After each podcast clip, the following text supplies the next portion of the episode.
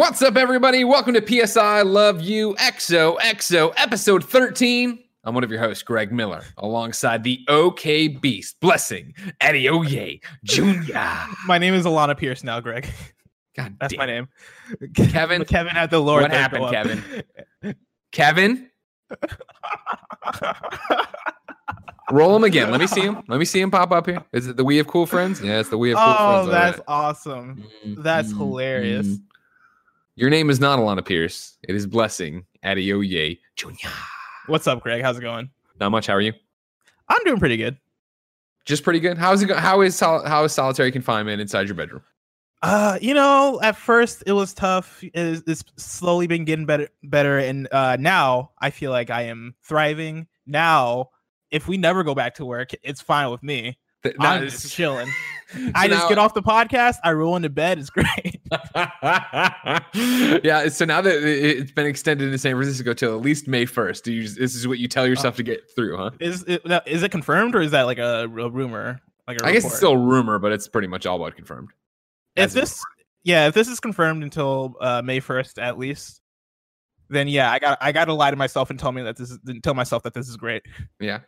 Yeah. How have you? So it's I I wonder, right? Talk to me about Mhm. this because I think even on uh the kind of funny podcast, which is where I get my most social interaction, I talk to you know Nick, Tim, and Andy. But they live in a house, obviously, either with significant others or roommates that are like in like you know how like Andy lives with like Barrett and stuff, right? Like Mhm. you have a roommate, but you're not like friends. You you like rented the room. So like, Yeah. how much in person human interaction do you get? Not really much uh well, i mean with my roommate like i'll talk to my roommate if i run into them Sure. uh in the bath in, in the bathroom in the kitchen you know when I'm on the toilet and they're taking a We shower.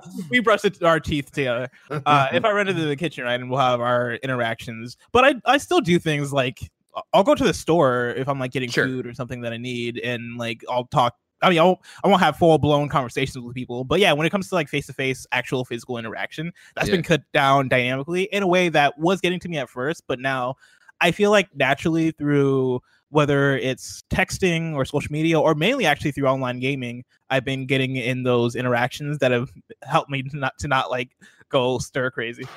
Yeah, I was gonna wonder. So have you uh, have you started? Would you say you're doing more of that, or were you already doing that with your friends, where you got you guys are meeting up to go play a game or just hang out in Discord or whatever you're doing? I'm definitely doing way more of it. Like Yeah.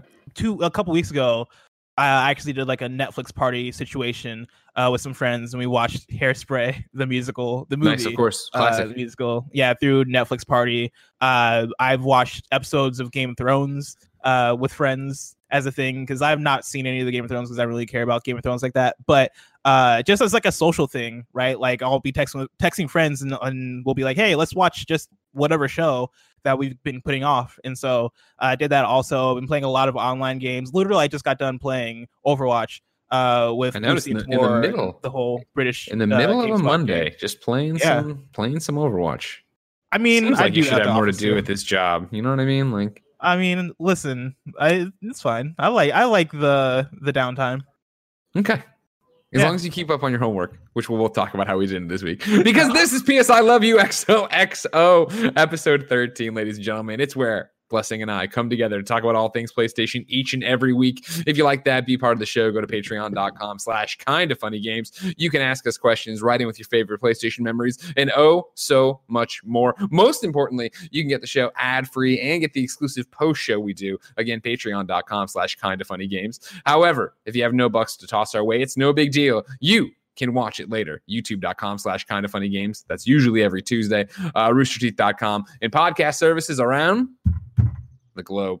Uh, today, of course, we're talking about a whole bunch of stuff. What's going on at Sony Worldwide Studios, PlayStation, and COVID, and so much more. But before we get to any of that, let me thank our Patreon producers. We'll start with Mohammed Mohammed, Momo, uh, James Hastings, Evan Ballard, Steven Insler, Sancho West Gaming, Duval King Jabub, Cody Banks, the secret agent, uh, Trent Berry, Max Blair, Julian the gluten free gamer, Tom Bach, Nano Support, Michael Bradley, and Joseph O. Youssef. Today, we're brought to you by our sponsors, MeUndies and Upstart, but I'll tell you about that later. For now, Blessing, tell me about this week's X's and O's.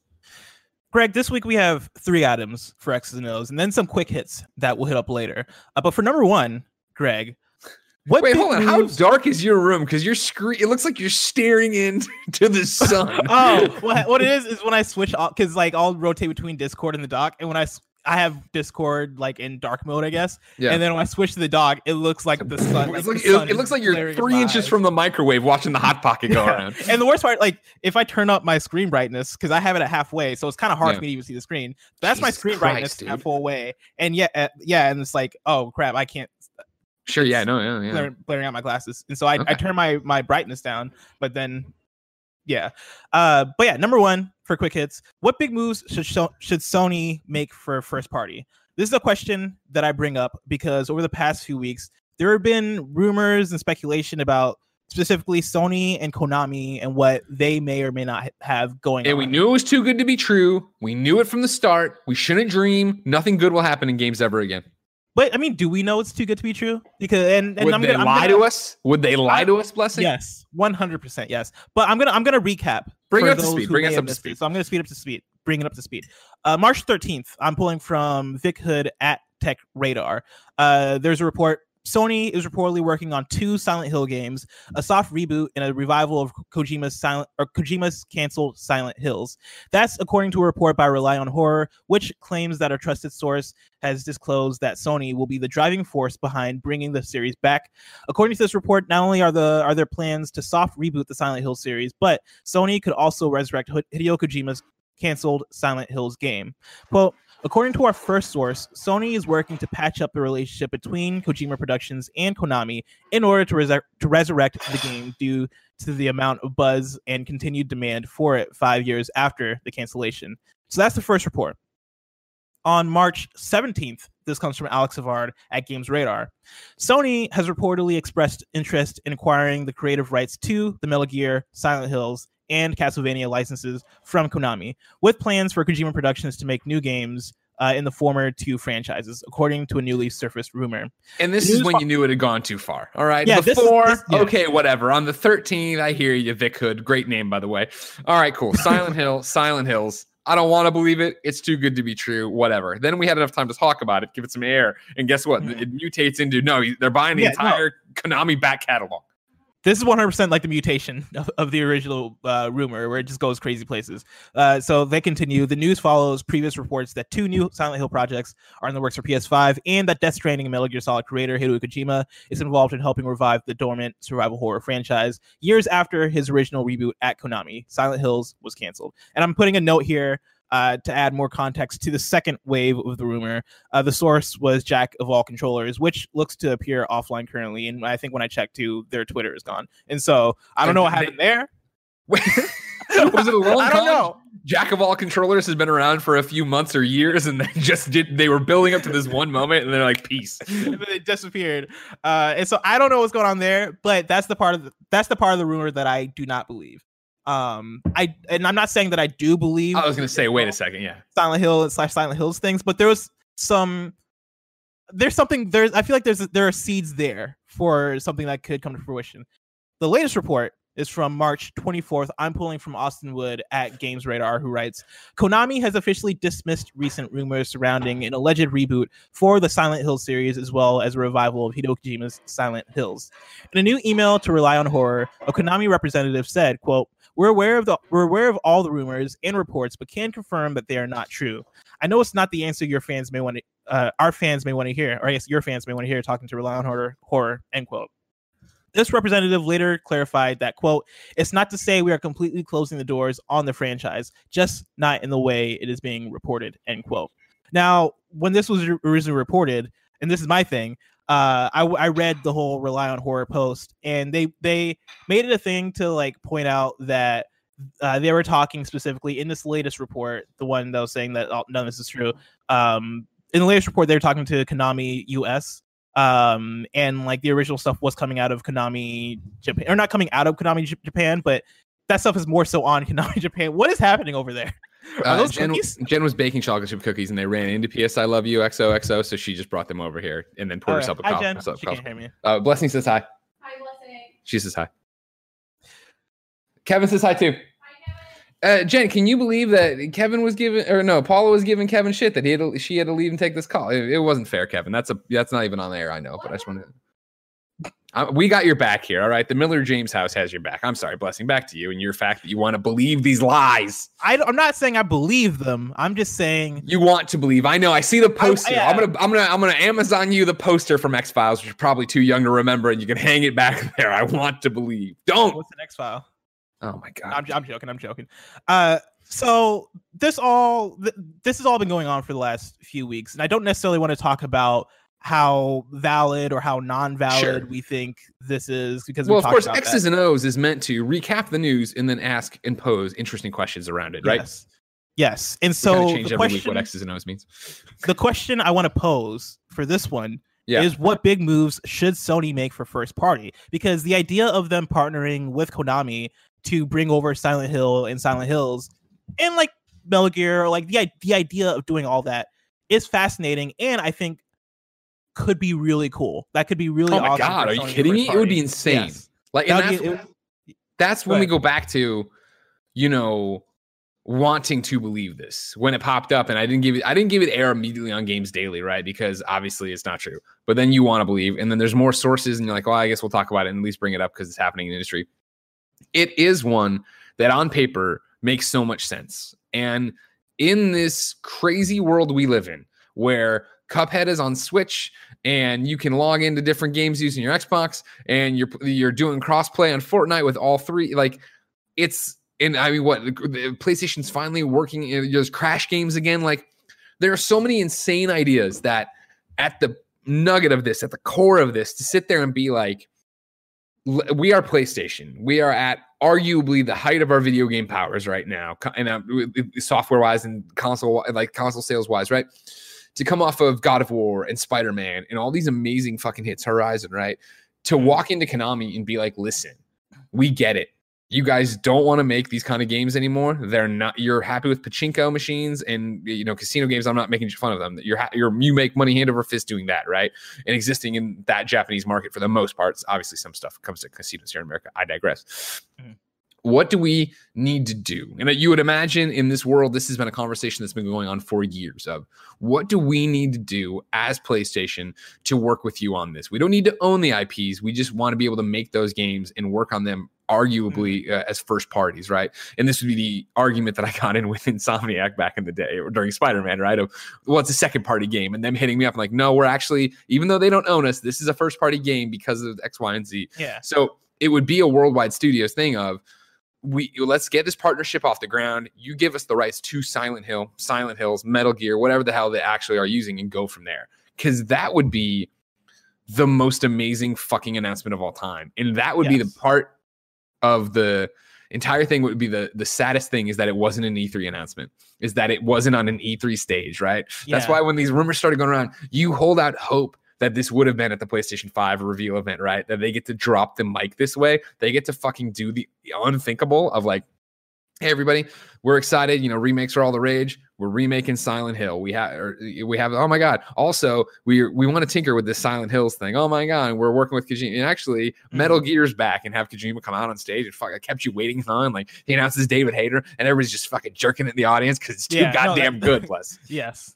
No, for sure. And that, that and that's my thing when it comes to the, the conversation of what should, what should Sony do for first party. I'm not even I'm not even thinking of just from the standpoint of you know buying first party studios the idea that yeah they can make the partnerships like the the the final fantasy 7 remake announcement that was a huge pop right. during e3 and that's right. exactly that right like that is that that that is big i guess points uh for sony right with that with that announcement that and um i mean shenmue 3 we don't really yeah. we don't really associate with sony but that that but they was, had it they announced it right that's what you're talking yeah. about you're talking about these pops and them doing again the unthinkable making these things a reality when like you i mean i know fans of final fantasy hadn't given up hope but like you know it is that thing that that gets that's a prediction that got trot, trotted out every E3 that it was going to be the remake. That that's what you're going to see. That it's actually happening, and then yeah. to have it actually happen on a PlayStation stage like that, right? During one of their conferences, insane. Yeah, I I also think about this from from the perspective of where Sony's at in first party right now. Where we yeah. when when we look at their studios, right? They're stacked. You you, you talked about Horizon, Spider Man. Yep. maybe we can, we can just say the studios, right? Insomniac, Naughty Dog, uh, Santa Monica, like big talented studios that are putting out great, amazing games. Mm-hmm. do they need more? Like that was do- my biggest thing, right? Like when you mm. pose this question of like, what is the move that PlayStation or Sony Worldwide Studios needs to make, right? You stop and you look at it, and I literally think, do they need to make a move? Of course, as PlayStation fans, uh, and I would say honestly, as video game fans, right? I think you look at all these different de- talented developers that are out there that would love the safety net of this, would love a guaranteed paycheck, would love to have that taken off of their plate so they can get back to making games and not have to worry about running a business. I'm sure there's a lot out there that you would say uh, that we'd all be like, oh yeah, totally go make stuff for it, especially because it's a PlayStation podcast. You're not worried about mm-hmm. being locked off your console or PC. But it is that thing when you look at the stable, especially with them closing stuff recently, right? Again, like uh, their yes. VR division or whatever, uh, the last VR studio. Um, clearly, like uh, just adding studios to add studios doesn't end up doing what you want it to do. Mm-hmm. Like you need to add the right studios. And so like when I when I made my list here, what to write down, right? Like the first thing I jumped to is Bluepoint. And I think again, Bluepoint, I think in a lot of ways is being groomed to be that studio. But I think you look at the fact that they never bought Quantum Quantic Dream. Uh, you look at the fact yes. that it took them so long to get Insomniac Games finally on board and un- under the umbrella after working exclusively with them for like what two decades. You look at Bluepoint, and sure, it's awesome that when they're doing an, a Wired article about the PlayStation Five, uh, Bluepoint is there to talk about the project they're working on, and it's going to be huge, and we're doing this crazy thing. But even to look back at you know uh, what they've done with their remakes uh, for Bluepoint, right, with Shadow and all that stuff, like Bluepoint's such an interesting beast of, you know, I love what they do. They're the best at what they do. Do I need to see an original game from them? No. You know what I mean? Like, I don't, yeah. that doesn't seem to be where their heart's at or what they want to do. And I know there's always talk about it uh, in terms of what they're doing and if what them wanting to do original, having original ideas. And I know all that. But in terms of if I'm PlayStation and I'm buying them, the idea and bringing them under first party, the question then becomes, well, what are they going to do day in day out around here, and why not just have them in that third party, second party uh, sphere, right, where we use them when we want to use them for stuff. But I, I think you look at Bluepoint and you look at what they did with Shadow of the Colossus, and you go, we can have way more of those. We like we I, I think there is value. I know Shadow of the Colossus. What do you mean another Shadow of the Colossus two?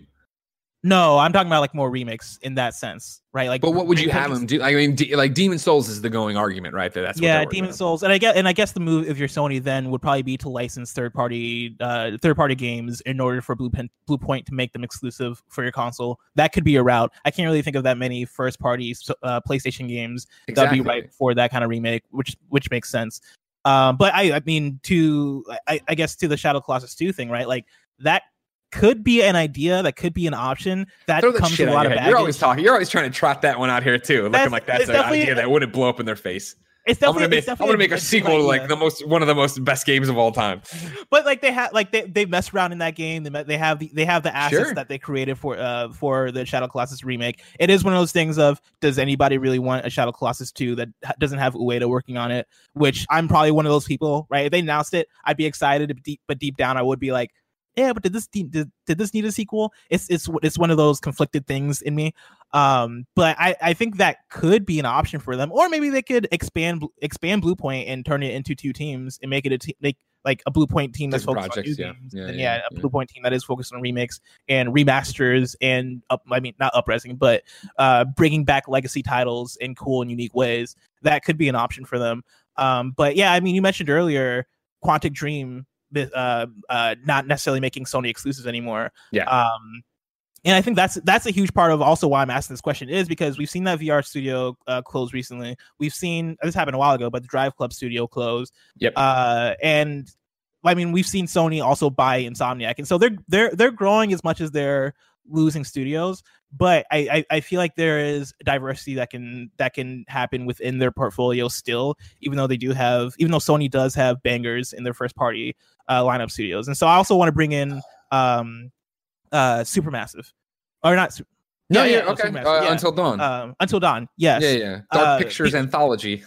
Yes, Man of Medan. Yeah. Uh, when they came when they came out and made um Until Dawn, like yeah. that was that was a hit. People loved and, it. And hey, and and and, and yes, and um, you're 100 percent correct. And that was I want to get back to that, but also Until Dawn, Rush of Blood, right? Like hey, yeah. we're supporting PlayStation VR and we're doing something that arguably was a great game uh, for or whatever. Yeah, like uh, Hidden Agenda being another one that I know isn't like the most lauded of PlayStation titles, yeah. but it was still a unique game that they made for what's it called? Playlink? Is that the Yep, phone that's right. thing? Yeah they made it for playlink and i remember playing hidden agenda and being like all right this isn't until dawn but it's a cool idea. It's fun. The fact that supermassive is out here making cool unique games is, is, is really awesome and i'd like to see I- i'd like to see what else supermassive can do uh under under sony. Yeah. because given that backing given that budget uh having them come through and kind of fill the hole that quantic dream and not not that quantic dream is leaving a hole because like i think sony is fine without quantic dream but Yeah, they're fine getting Detroit, right? Like they don't. It's fine. They don't need it to be exclusive. yeah like quantic but uh supermassive coming through and doing what quantic dream was doing but Yeah. doing it even in a way that is more accepted because a lot of people had a lot of mixed feelings about quantic dream Sure. people generally like supermassive Yeah. and so having them come through and making that type of game uh and you know putting whether it is the dark pictures anthology or or i forget i don't know who published that and so i don't know if they That's get Na- that, uh, but- Bandai Namco. oh yeah you're right it is um and so that probably that could not be exclusive but having Well, that, and do well, that's the whole thing. So the hard stop is that's what I wonder the most about is again, and I know it's so hard to. We're not business people. We don't understand how what you're actually looking for to be Sony Worldwide Studios. Even when you talk to, I, I've asked this question of people who run Sony Worldwide Studios, right? And it is that well, you know, we're looking for good fits and people we can help take to the next level, kind of thing. I wonder what they didn't see in Supermassive, or I wonder if Supermassive turned them down at some point. Because again, to, to the look, what we just talked about, right? They Mhm. make Until Dawn this beloved PlayStation 3 game, right? That yeah we all PS4. thought.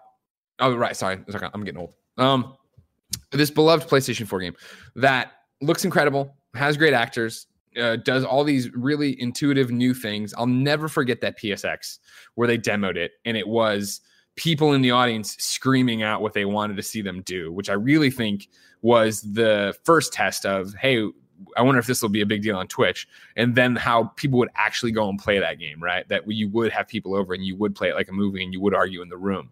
Mhm. Anyways, they do that, but then PlayStation goes back to them for PlayStation VR, of like, hey, we're doing this thing we want to try. Then they go back to them for PlayLink, right? Of like, hey, this is an idea, this PlayLink, this playing games with your phone, using it. We saw how well uh, this kind of group play happened with Until Dawn. Do you want to be a part of this? And so for them to be going back to the well twice there with unproven tech, you know, out, and not outrageous ideas, but things that were so different. I wonder what didn't get achieved because I would almost think of those as like your entrance exam of you're Mhm. doing this in your work, you're on this path to work towards being a first party studio. And so maybe it isn't even that they didn't pass, maybe it is that Supermassive just didn't want to be bought and just wanted the money and did the work. But then you look at um Man of Medan, right? And the first one out of the dark uh, or Dark Pictures anthology, right? I thought it was a tremendous disappointment. Like, Yeah. you know, until dawn, we were all so ready for a follow up to that. We wanted more of that. And when you got Man of Medan and it ran like shit on my PlayStation 4 and the narrative wasn't really there and like it seemed it seemed not cobbled together by any stretch of the imagination, but it didn't seem fully baked. It seemed like Yeah. something they got it. And, then and then this whole thing is like, oh, well, we're trying to do it faster and we're going to do more. And like, it is an anthology. There's going to be different ones in this. It's like, all right, cool. But I'm not stoked about this Dark Pictures anthology going on, or continuing because you didn't Yeah. nail the first one. Little Hope being the next Yeah. one. Like I'm I'm in the same place where I played Man of Medan and I was like, all right, like this is whatever. Like it's not. I, I don't think it was ba- bad by any means. Like I No, not at all. I enjoyed it fine. Beat it with a friend and put it away. And I was like, yeah, that wasn't by any means until dawn. it didn't have that Um, it didn't hit that bar of quality which is always such a struggle No, i know but like Yeah, it didn't it, graphically you know uh narrative uh Like, the even the way it wrapped cast. you in Like the the Until Dawn had a great cast, right? Yeah. Uh, uh, hayden panettiere Yeah, her, the guy from Mr. Robot, right? yeah Yeah, that guy, that guy. Yeah. Um, you know, I had it, and it also had a what's his name from Agents of Shield. Like, it had, it had a great cast. I don't think I, re- I recognized anybody from Man Madonna. And I wonder if that's a budget thing. I wonder if them have being them making it and having it published by Bandai Nam- Namco means Yeah. less budget. Um, but Same yeah, thing either too, way, I think too of like the performance issues you saw across all the platforms. It is like, well, you're no longer focusing on one platform. You have to worry about you know three of these. So how are you gonna make it run? Do you think that by the end of Dark Pictures Anthology, because I imagine they'll they'll they'll see this through because they're probably like, only going to get better from here. Well, I, mean, like you say, see it Um, through, but like I don't even know how many they were planning. Right? They said openly when we were previewing the first one that they were going to do more and that they, you know, had a whole. They wanted to make more and they were already working on more, but they didn't. I don't think they ever yeah, said. not Yeah, I think- slash you're wrong if you're watching live. Yeah, I don't. I don't. Now that you mention, it, I don't remember if they ever said an exact number. I always had in my head like three to five, but who knows? Okay. I can Google Uh, it. but but say say they they reach the end because Little Hope is probably already in development by the time they they put out Man of Medan. And I'm- imagine they're probably already working on the one that's going to come after Little Hope. Say they they they reach the end of whatever their vision for this thing is. Do you think that then sways them to? It is the fir- uh, Man, uh, Man of Medan is the first of eight planned install- installments. Eight. of the Dark Okay. Pictures anthology. We'll see. uh, uh, but do you think do you do you think if this doesn't do well, it then sways them to? And I see. I don't know how.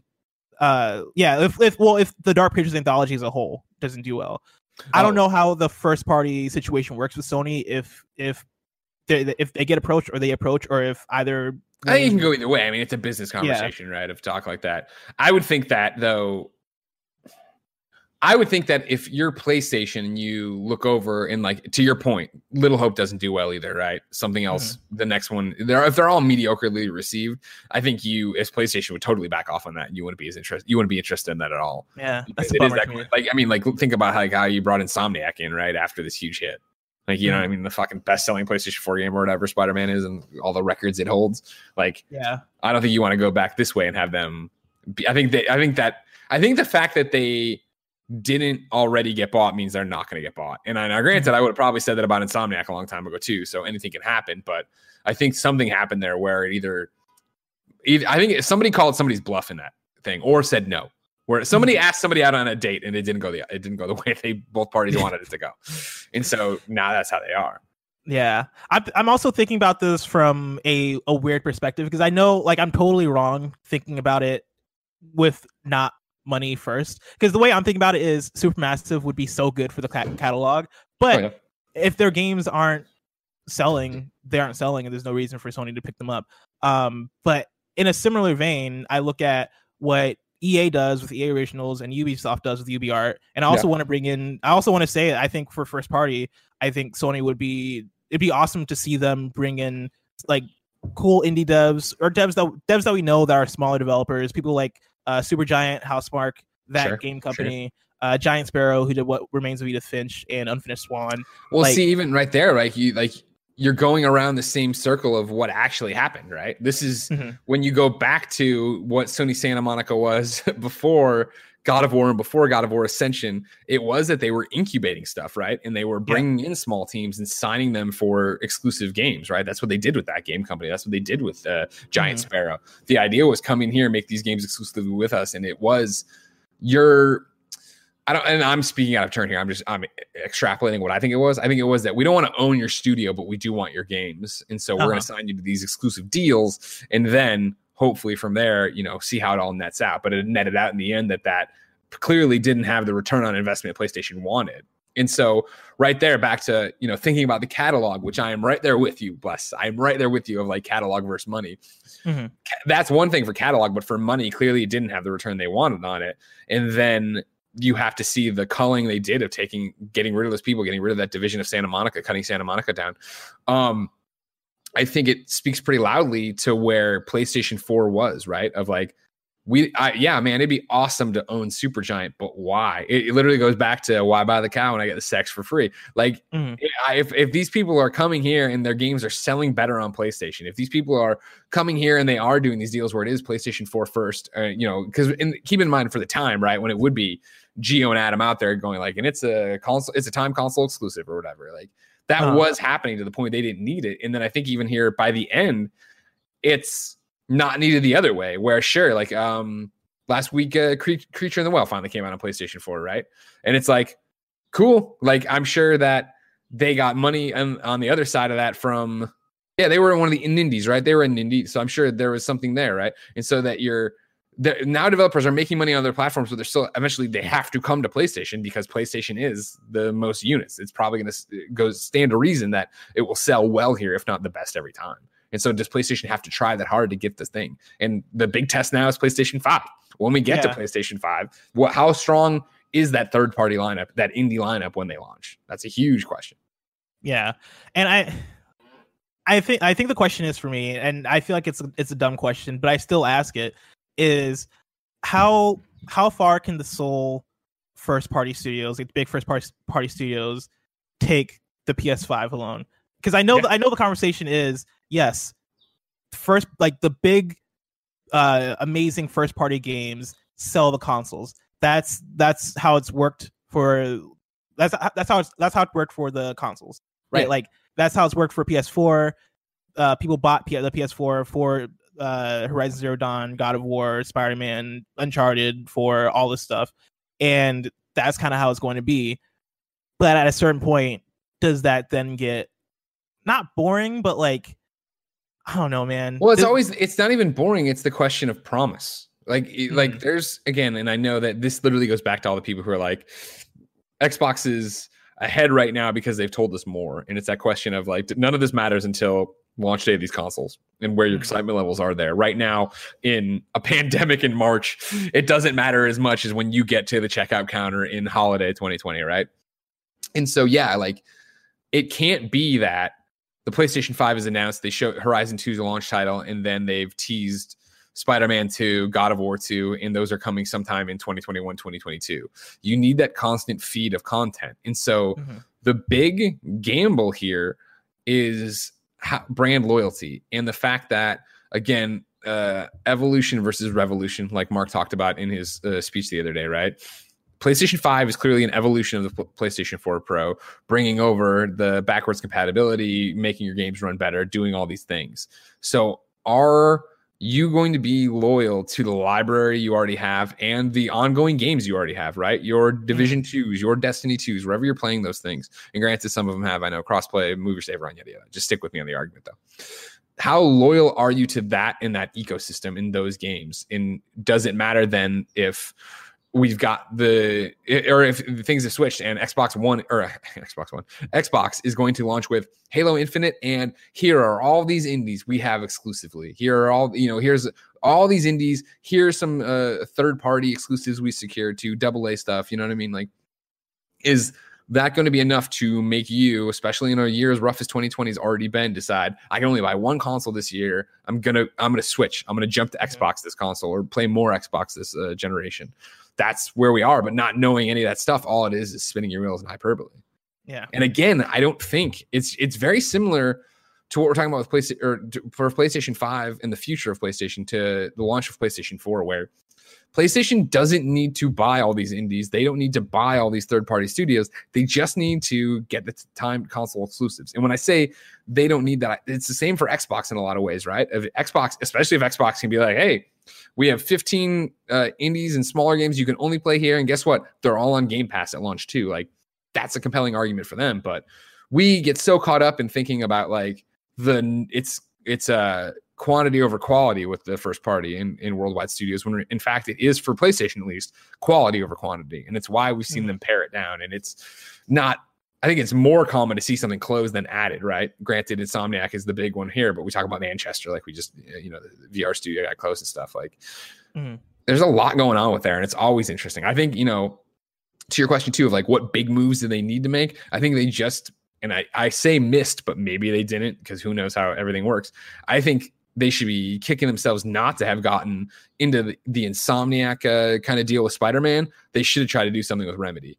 Like Mhm. I think Remedy coming off of Quantum or not Quantum Break, one of my games that I like a lot. Uh, Control. coming off of Control, right, and the Foundation and teasing of Alan Wake and stuff like, and all the Game of the Year nominations and wins for them and all sorts of different stuff. Like I think it would have been huge if PlayStation could have said uh, or had the, you know Remedy say something at the PlayStation Five event of like, hey, you know, they're not exclusive to us, but they're into this part, you know, exclusive partnership with us. But as we saw, Epic Games got them instead. Epic Games Store Yeah. or Epic Games Publishing now has them right for their next two things, which will come to consoles as well. It's multi-platform, but exclusive to the PC for uh, Epic Game Store.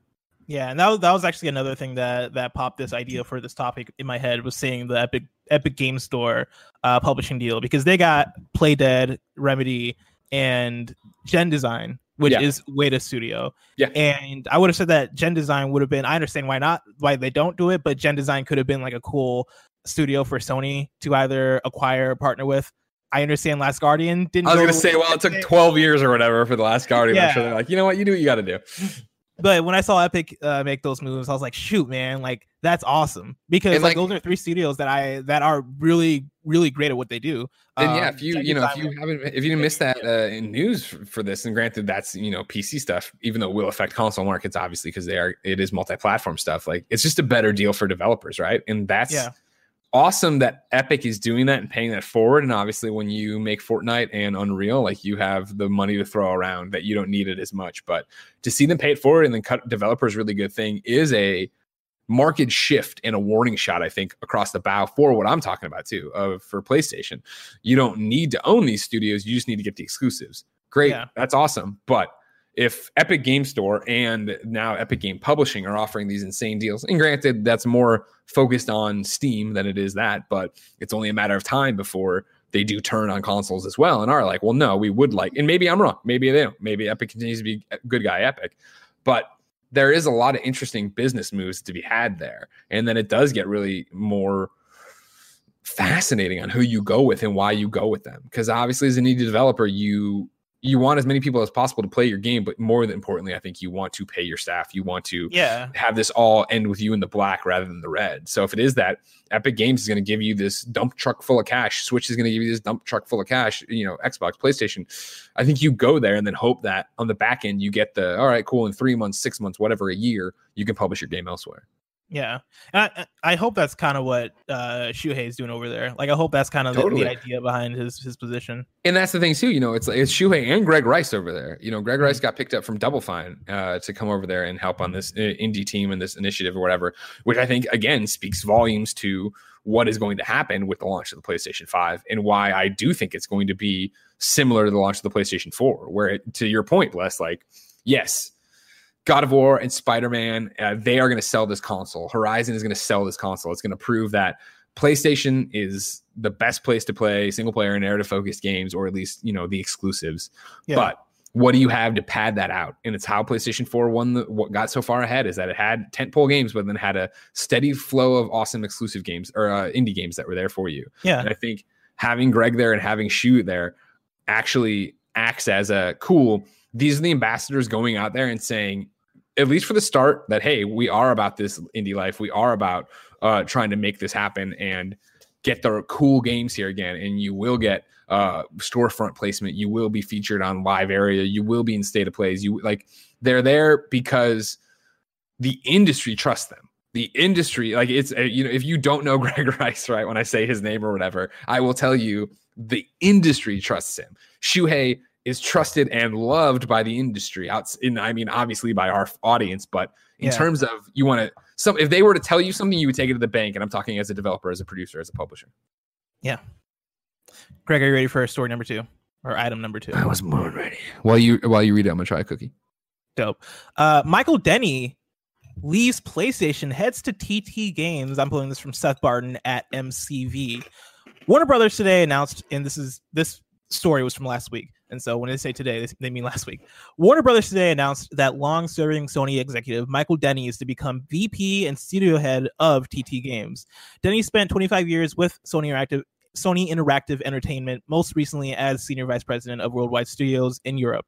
He's a much respected and well liked industry figure, and in his time with the platform holder, he oversaw development at Sony's first party in Europe, including Guerrilla Games, Media Molecule, and Sony London Studio. Denny's departure follows that of Shawn Layden late last year in what in what has been a major shakeup for the platform holder over the last 12 months. Layden has Layden was replaced by Jim Wright, Jim Ryan, while Shuhei Yoshida stepped down from the top role at Worldwide Studios to be replaced by Herman Hulst, formerly of Guerrilla Games. Quote, after an incredible 25 years with PlayStation, where I had the privilege of working with many amazing people and incredibly talented teams, I wanted to bring my experience to a new opportunity, said Denny.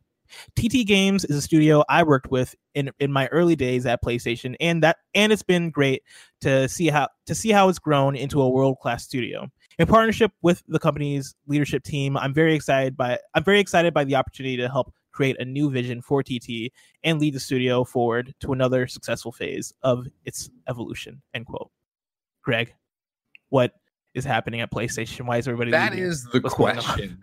Blessing Adeoye Jr. What is going on at PlayStation with all these shakeups and people leaving, people being there for 25 years, like Michael Denny, be- a great man, beautiful man. we, uh, uh, I was, I talked about this uh, last week about it though, not on this show. Uh, that like, mm-hmm. if you ever heard that story of when, uh, Shuhei brought uh, Clements and Colin and I out to dinner the first time we ever went to dinner with him, and we turned out to be it was us, the cast of Podcast Beyond, and all the heads of PlayStation. Michael was one of the guys there. Very nice, mm-hmm. drank with us all night. Very good guy. Um, yeah, this shakeup, Shannon leaving. Uh, they have, of course, uh, the Shawn stuff in there. I have multiple bullet points I want to bring to the table on this one. Oh. But I'm going to start with Remy, aka the greatest to ever do it, who wrote into patreon.com slash kind of funny games and says, Enough is enough. With Michael Denny leaving PlayStation to go to TT Games, that's another employee who left under normal circumstances. So what the hell happened to Shawn Layden?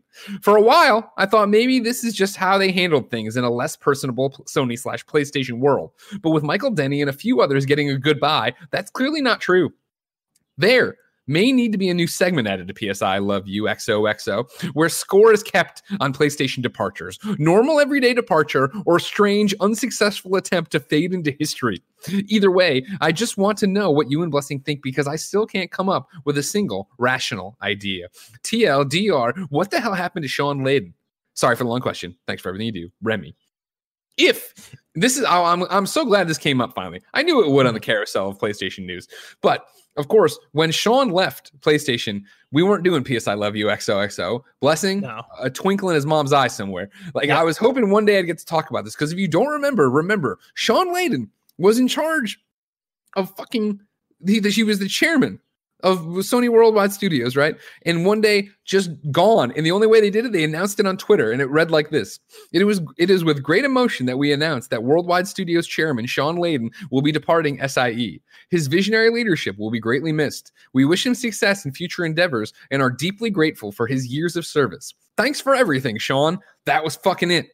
That was the only thing PlayStation ever said about this. There was no press release. There was no, hey, here's the shit. Here's how we're moving things around to make this make sense. It was they said thanks for everything. Tweet. It was a tweet at like 4 p.m. in an afternoon.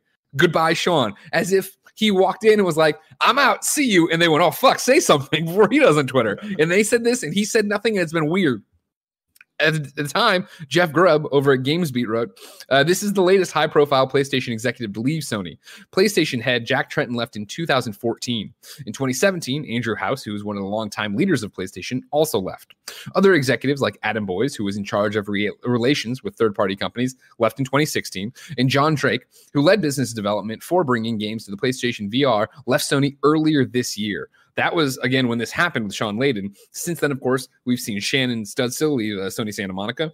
Yep. We've seen uh, now Denny uh, leave in general over there, and so there's a million things going on. And then this is something else. I'm so excited we're talking about this finally. That I've noticed. I noticed it mainly, mainly it's with Her- Herman. So if you remember, uh, Shawn was chairman, Sony Worldwide Studios, right?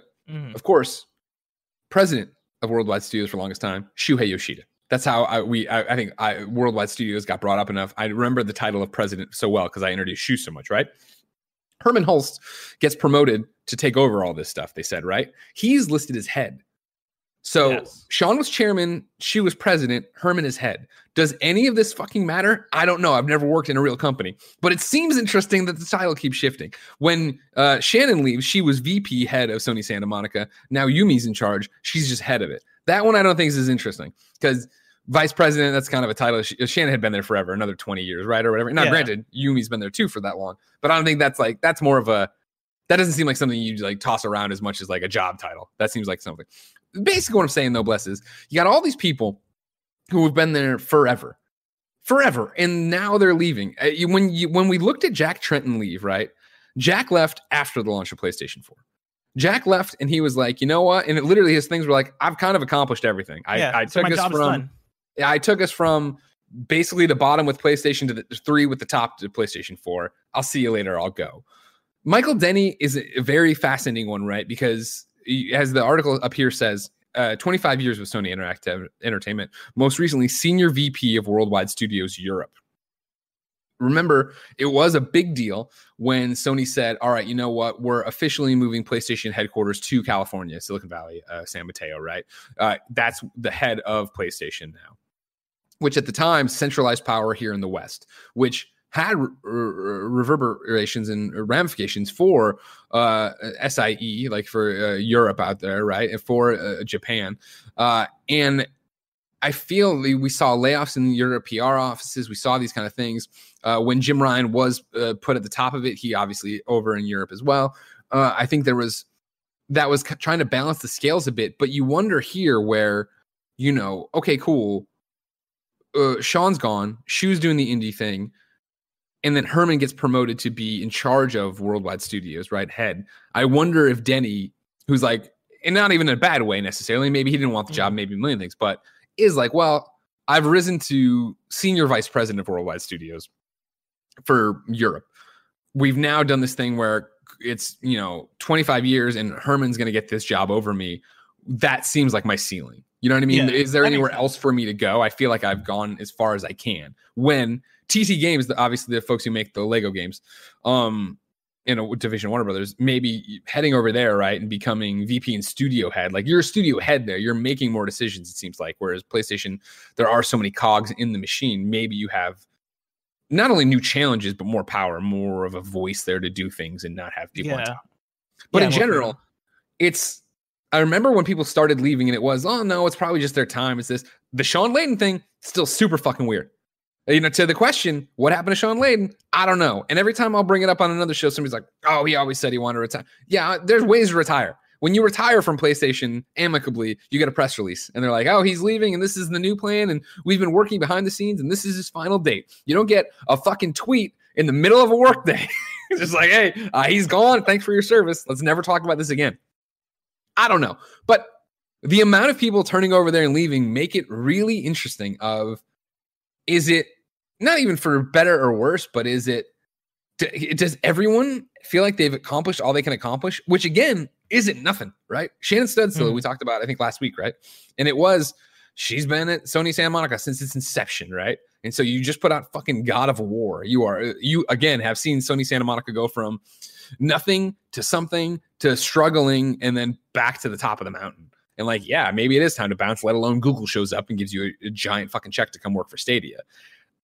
I don't know, Bless. I, I'd like to imagine, since so many of these people had been there for so long, uh, Layden included, that it is just it's our time. You know what I mean? Let's step yeah. aside too and let's go. And I even for Denny, you figure there's got to be pangs of that and that too of like, all right, cool. I'm not going to get to ever run uh, Worldwide Studios apparently, and I'm putting words in his mouth, and I don't know what's going on in private conversations. But for the sake of my argument, I'm not going to get to run uh, Sony Worldwide Studios. Sony Worldwide Studios Europe is still doing great. Obviously, Dreams is amazing. Yada yada yada. I can sit here comfortably the rest of my career and retire, but I'm no longer being challenged. And I'm then, as I hit my head on this ceiling, you see the uh, it go down the ladder of cool. Now no one can take over my position, right? People, if I stay here comfortable the rest of my life, no one else gets another shot to do this. No one else gets to move up, and they, you know, the talent bleed happens there. So yeah, I'll go off and t- ch- chase this dream. Shannon Studstill, same thing of like I've gone the complete 180 on this thing. I've I've done a full rotation on the studio, 360, I guess. It's time for me to go off and try this new thing. Maybe I can not save Stadia, but make a studio there that is incredible and do something incredible. I think it's all the above. I think it's all for good reasons. I think it's not that a core value of PlayStation has changed. It, I mean, if the PlayStation 5 comes out and it looks like the fucking Homer from The Simpsons, right? The car Homer mm-hmm. Simpson design, then maybe, then yeah, all these people saw the writing on the wall. They're like, oh, fuck, we got to get out of here before this tard's released. But I doubt that. I feel like it is just that when you've been at a place that long and seen it go through that many changes and you are on the cusp of the next eight years that'll like define this company, maybe it is time to let somebody shine. Like, you know, again, I don't want to make it sound like uh, Denny got passed over for this job, blah, blah, blah, by people who aren't, aren't deserving. Like herman Hulst, right? Like I've worked with herman my entire career, right? Like he was showing me Killzones in the fucking you know show floors of E3s and doing interviews with me on live stages, fucking a decade ago. Like he's earned his stripes. He's made uh, same thing we're talking about, right? Like he made Guerrilla into something. And again, that might be another reason you look at Shannon leaving Sony Santa Monica again amicably. She got a whole press release and everything's great, or a statement from IG, or uh, uh, from PlayStation to IGN. Mm-hmm. But same thing for Shannon, right? Of like, okay, cool. They needed a new head for Worldwide Studios. They went with Herman, who's in a very you know similar position as studio head of Guerrilla, to me, as studio head of Sony Santa Monica. There's not nowhere for me to go in this company, but there's nowhere for me to go in the immediate five years. Like I, you know, and how much longer do you, does anybody want to work in terms of these kind of careers and what they've done for games and challenge? It's like there's so many fascinating things, but I do think that Herman getting the promotion, you know, changes the studio structure at Guerrilla, which is great.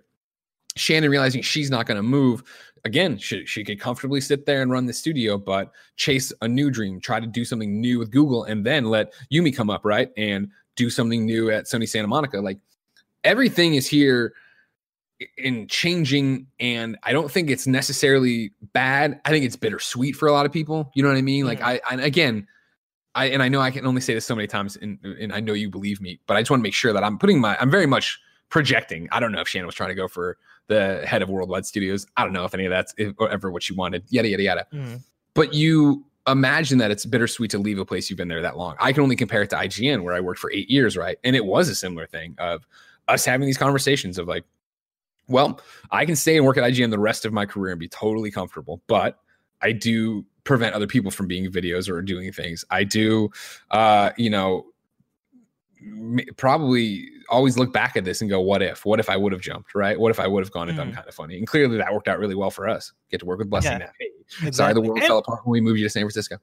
And I feel uh, like you get you, you can get bored. Like and I yeah, and I don't yeah, yeah. like you know, I don't know what it's like working at PlayStation. I don't know what it's like being a VP or an or, an SVP, right? I had no idea what these experiences are like, but I, I I do vibe with the idea of I have been here forever and I just want to try something else or be challenged, and that probably for a lot of in a lot of cases just means going to a new company and being in a new, in a new role. Yeah, um, in, environment.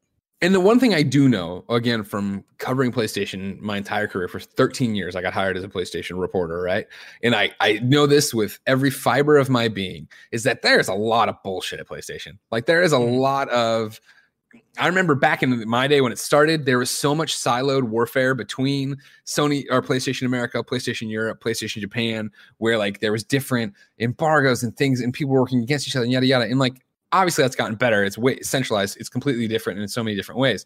But there still is the bureaucracy. There still is the red tape. There still is you want to do something, but three people down the line don't want to do it, so it doesn't happen. And so, mm-hmm. yeah, for 25 years of that, you know what I mean? For Michael, for Shannon, for all these people to look and say, come to TT Games. This is the chain of command. It's going to be easier. Come to Google. We're literally building a brand new book to work yeah, for. You get to be part of something yeah, and that's the thing is like, especially for both of them, uh, Shannon and Michael, who I think there's a lot of uh, similarities for with them leaving. Like, you've made your legacy, right? Like, I have absolutely no doubt that I don't know when, but Shannon Studstill will get the uh, lifetime achievement award at the Dice Awards one year.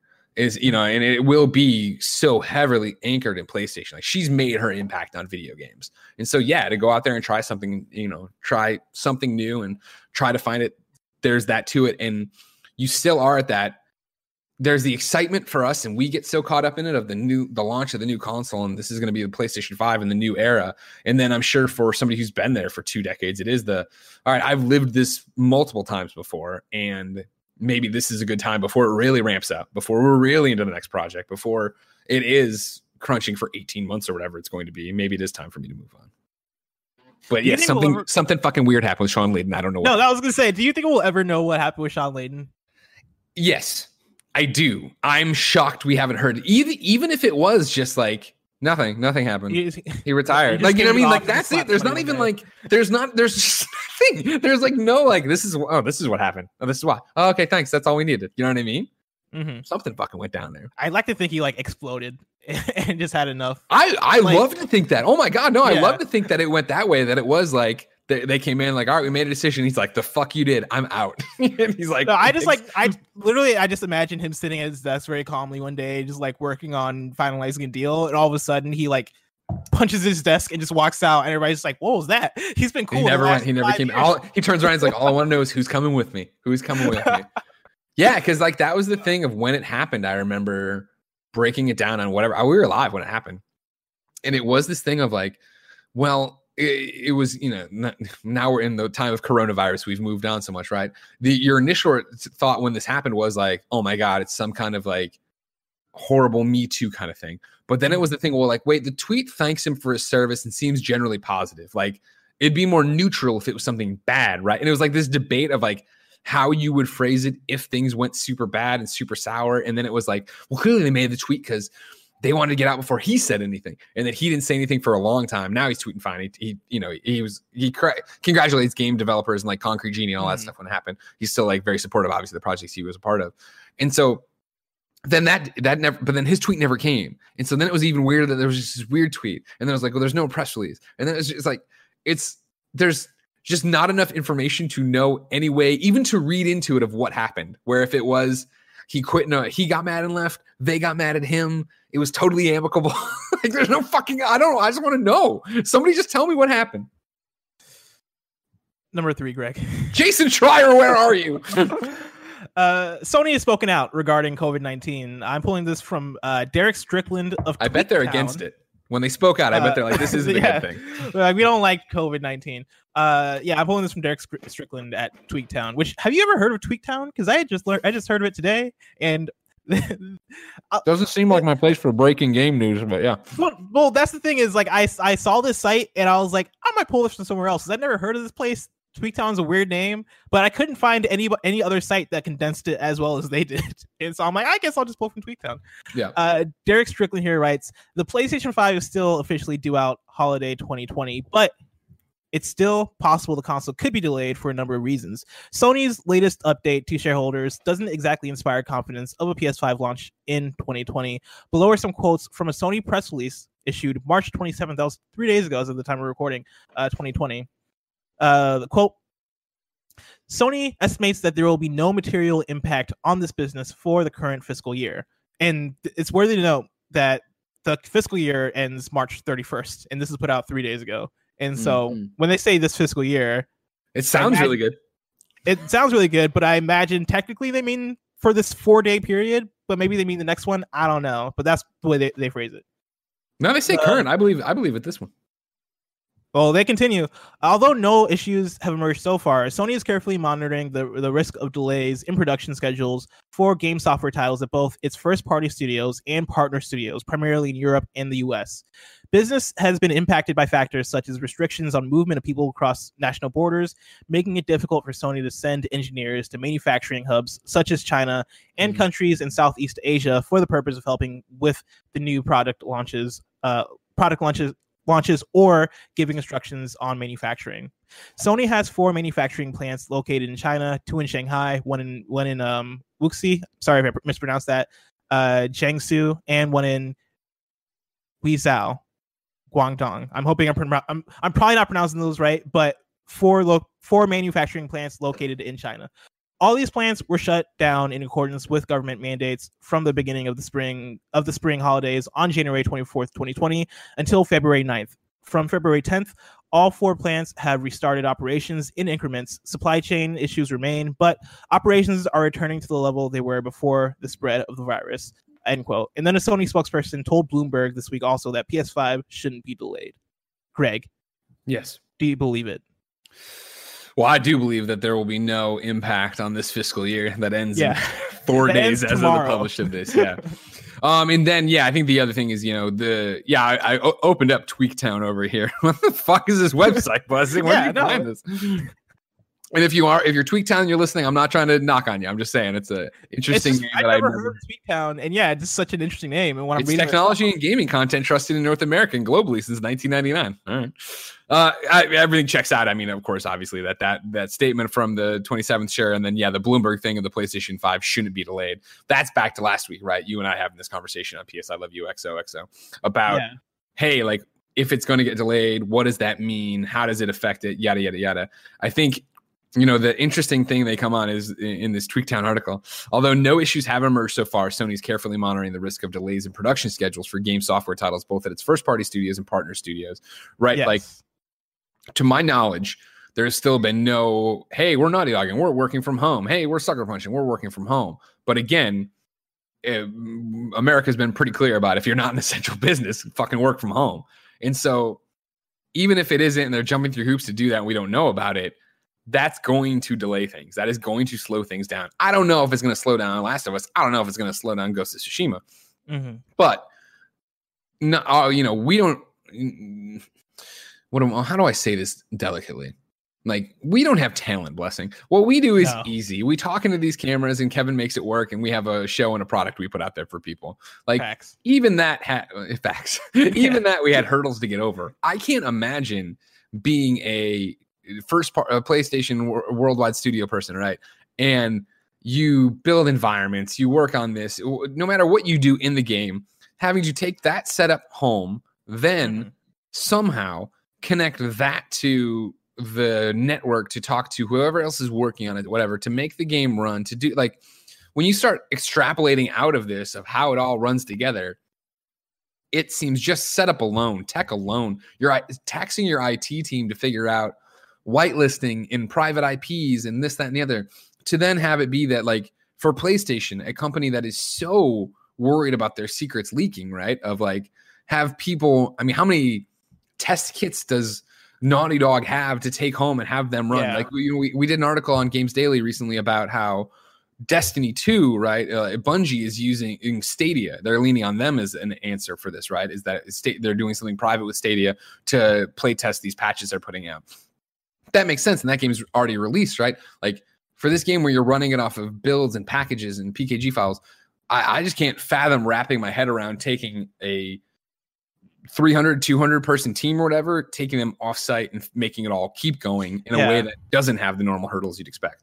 And I think it's it's awkward to bring up, but there there are also the reports from Jason Schreier recently about crunch and about how people are at Naughty Dog, you know, for uh like when I say the end of the day, right? Until the end of the day being like nighttime. You know, it's dark it's dark outside and you're still waiting on an animator to finish the thing so that you can implement it implement it into the game. If Yeah. you're working from home, how does that then come into play? Like, are you able to get the same things done from like you're like what you're saying? Are you able to get the same things done at home as you are uh, in the office? Given that right now, where you're where you're you're in the final stretch for The Last of Part Two, you are trying to get things together. You are making those last finishing touches, and if, if everybody's separated, if everybody if if everything's kind of kind of gone to shit in a way in terms of your production uh, uh, workflow, how does that then affect when this thing is able to come out?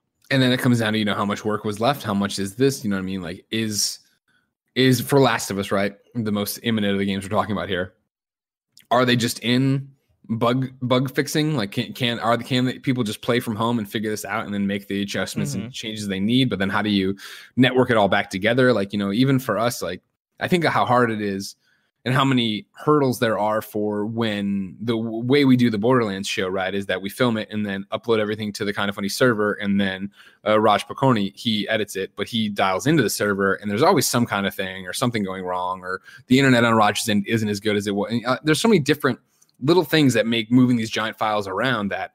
And I gra- granted, I'm stupid. Everybody knows this. I don't understand PCs or business well. Maybe I don't understand if everything's stored locally and you're uh, using the cloud. I don't fucking know. But it's magic to me that a video game gets from the box to my TV, period, let alone now taking home hundreds of boxes and trying to bring them together to make a game that could actually run. Yeah.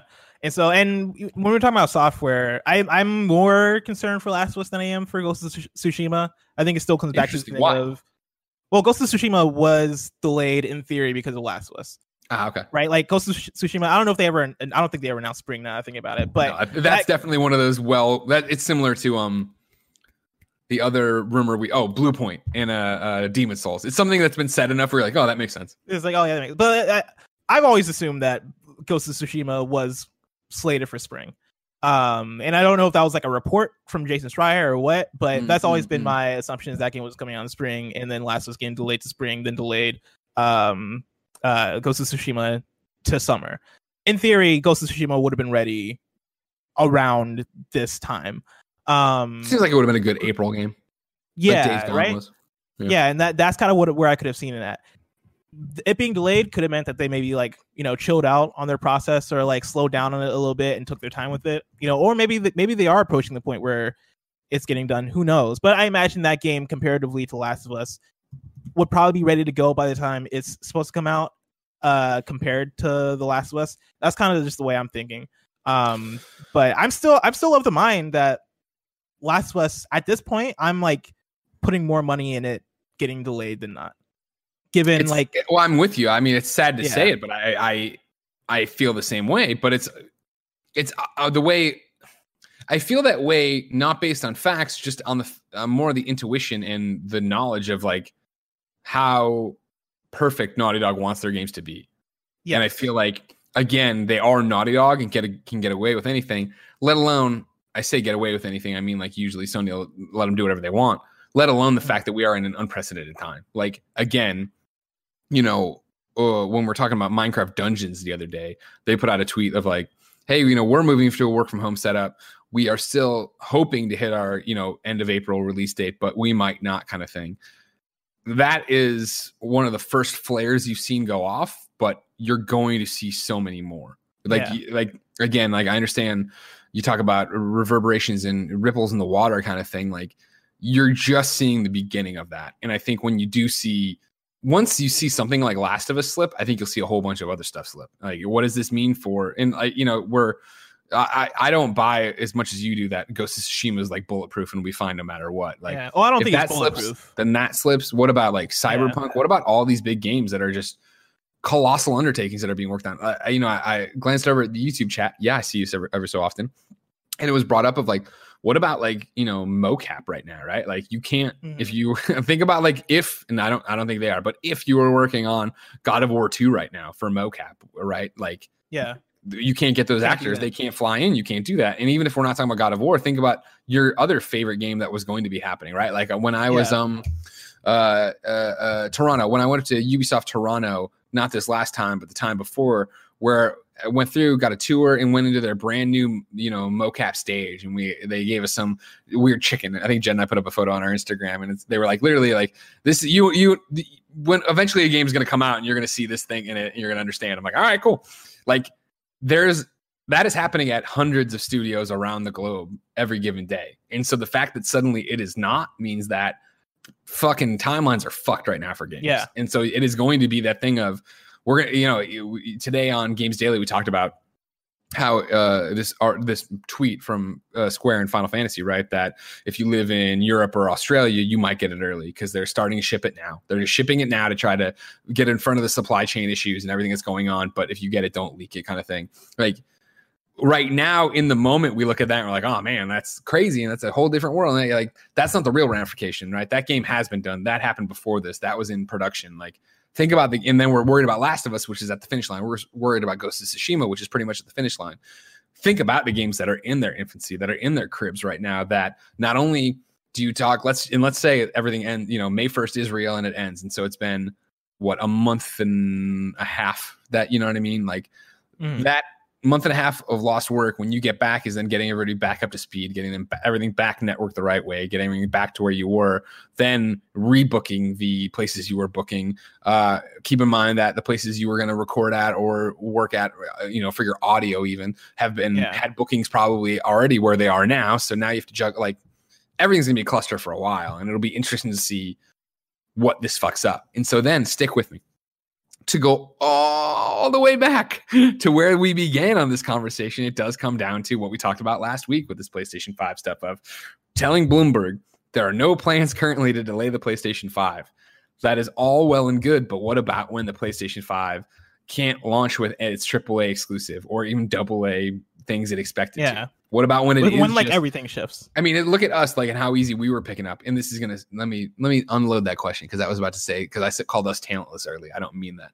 What about like think about how many indies already work remotely? How many indies do do their jobs? Like you see it all the time that they oh well I live in Toronto and they live here and they do that. Like yeah those games, I mean, hopefully, knock on wood for most people, a lot of people, it's business as usual. Obviously, not for if you have a studio, if you have a room you're going to, or something like that.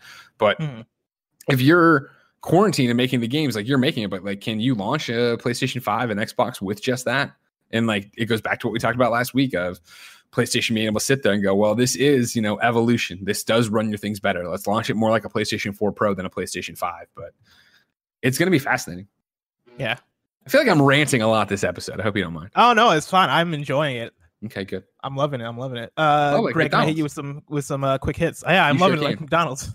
Uh, let's see. First for quick hits, PlayStation's preserving internet during COVID 19. This comes from the PS blog. They write, playing video games enables players all over the world to connect with friends and family and enjoy much needed entertainment during these uncertain times.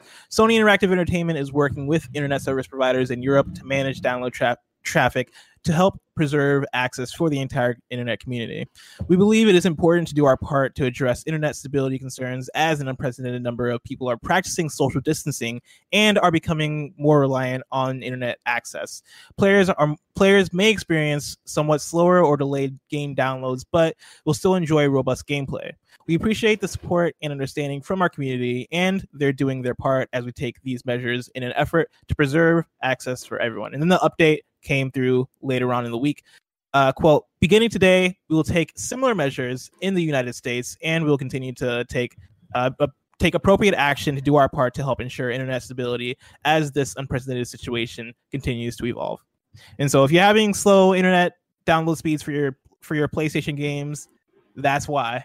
Uh, but it's overall, it's a good thing, right? Preserving internet, keeping No, bandwidth open.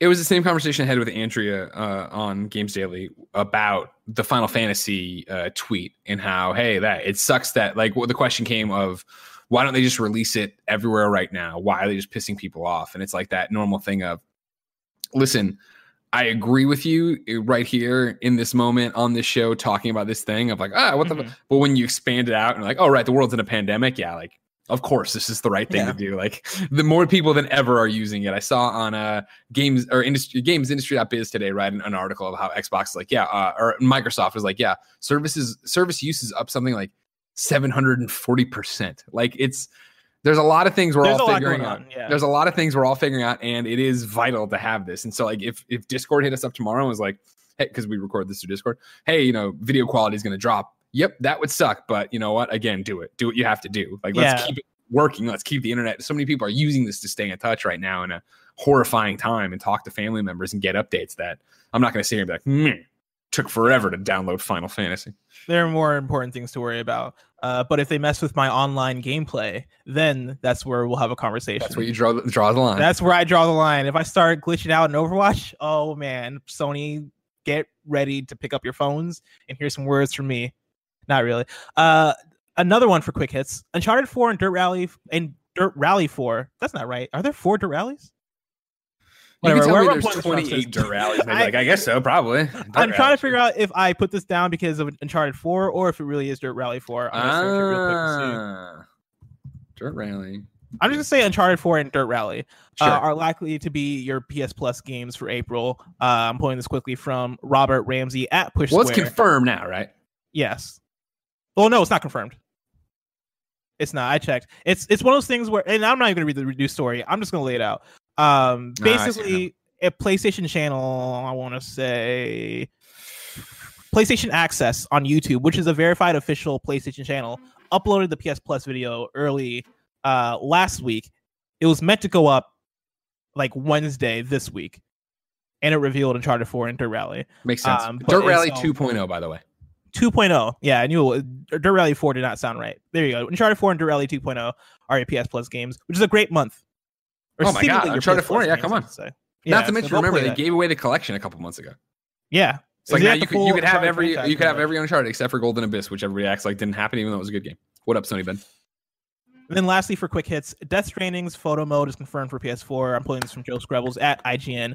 Weeks after its initial announcement for PC, Hideo Kojima has confirmed that Death Stranding's photo mode will come to the PS4 version of the game. It's not an unexpected announcement, but every post Kojima has made about the mode has been met with with fans asking for PS4 versions, so it should set some minds at ease. Kojima says the mode should be a part of the next patch of the PS4 game, and he is trying to quote make it happen at the end of this month's update end quote. Early looks at the photo mode show that it'll work similarly to, com- to comparable modes in other PS4 games such as God of War. However, Kojima has intimated that it may contain a psychic photo mode that could work similarly to how he previously hid staff images as ghosts in Metal Gear Solid games. Greg, does that sound cool to Wow. Yeah, sounds cool. Yeah. I mean, yeah, Uh, I mean, photo. I mean, Death Stranding, a beautiful game to begin with. It should It have is. probably had photo mode from the very, very beginning. But I'm glad it's getting added finally. Good, good on them. Keep I, it coming. I don't know if me and you talked about this, uh, but Death Stranding feels a lot more like I don't know, like a lot more plausible. now. Yeah, I think you. I saw you tweet right. Didn't you tweet like if uh, if, tweet. if they released Death Stranding right now, it would be game of the century or something? yes, I did tweet that because like it's so like I almost hugged my delivery person the other day, other day, Greg, when they when they delivered me my, my Postmates. Like Sure. it's it, it's it's such a and I mean not just the delivery aspect of it because I think I quote tweeted it with like uh, a story from a story about Amazon and how I guess I forget the exact thing. It might have been the fact that they're prioritizing essential goods uh, Yeah. over other goods from Amazon. I might have quote tweeted quote tweeted that with the Death Stranding thing, but just overall, Death Stranding being a game that is about connection in a world where people can't leave like leave their houses and uh like establishing an internet so that people can people can be social like it's fucked up how like kojima seems to like just be able to see the future between metal gear solid 2 and this He knew Um, it. He knew it all along. so- he played us like a goddamn fiddle. played us like a fiddle greg that's No, it yeah. X's and O's. Oh, that's it, Frex's nose. or i mean unless you had another another another thing to say there I can, I can, I can talk about Kojima all day long. You know that. oh I, I, I yeah. wonder. You know, we're going to talk about it here in a little bit about some embargoes and how many reviews we've been doing lately or whatever. But there's still part Yeah. of me that I'm like, hmm, maybe, maybe when things settle down or in this whole shelter in place, I'll get back to Death Stranding, work on my platinum a little bit. But oh I really about 100 games, then I never do it, so I suck. But you know who doesn't suck? Blessing our sponsors. This episode of PS I Love You XOXO is brought to you by ExpressVPN. Okay, so we all know that ExpressVPN protects your privacy and security online, right?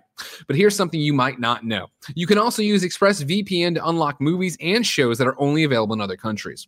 Now that so many of us are stuck at home, it's only a matter of time until we run out of stuff to watch on Netflix. That's why ExpressVPN has been helping so many of our friends go on and act like they're watching Doctor Who. Well, they're they're they're doing it, but they're acting like they're in the UK. They're watching Doctor Who on the UK Netflix. It's simple. You just fire up the ExpressVPN app, change your location to the UK, refresh Netflix, and that's it. ExpressVPN hides your IP address and lets you control where you want sites to think you're located. You can choose from almost 100 different countries, so just think about all the Netflix libraries you can go through.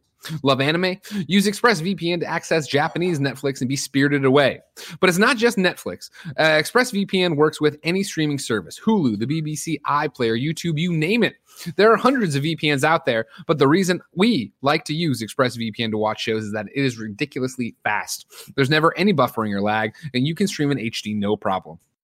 ExpressVPN is compatible with all your devices, your phones, media consoles, smart TVs, and more. So you can watch what you want on a personal device or the big screen wherever you are. If you visit our special link right now at expressvpn.com slash ps I love you, you can get an extra three months of ExpressVPN for free. Support the show, watch what you want, and protect yourself with ExpressVPN at expressvpn.com slash ps I love you. Up next, it's Me Undies. It's officially spring, which means it's officially spring cleaning time. Yes, that's a thing. And if you're not doing it, you should be. Because especially there's a whole bunch of stuff happening and it's all in your underwear drawer. It's time to get rid of some of those undies like I did. End your relationship with toxic, old, tattered undies and move on to a membership with the softest undies ever to grace your nethers. A fresh new start for spring. Uh, you know it as well as I do, ladies and gentlemen. I got a pair of me undies and I said, dang, how? These are so good. I threw away the rest of my underwear. I said, I don't need them anymore. I ordered more me undies. Now I only wear me undies. Kevin, am I lying? No, you're telling the truth.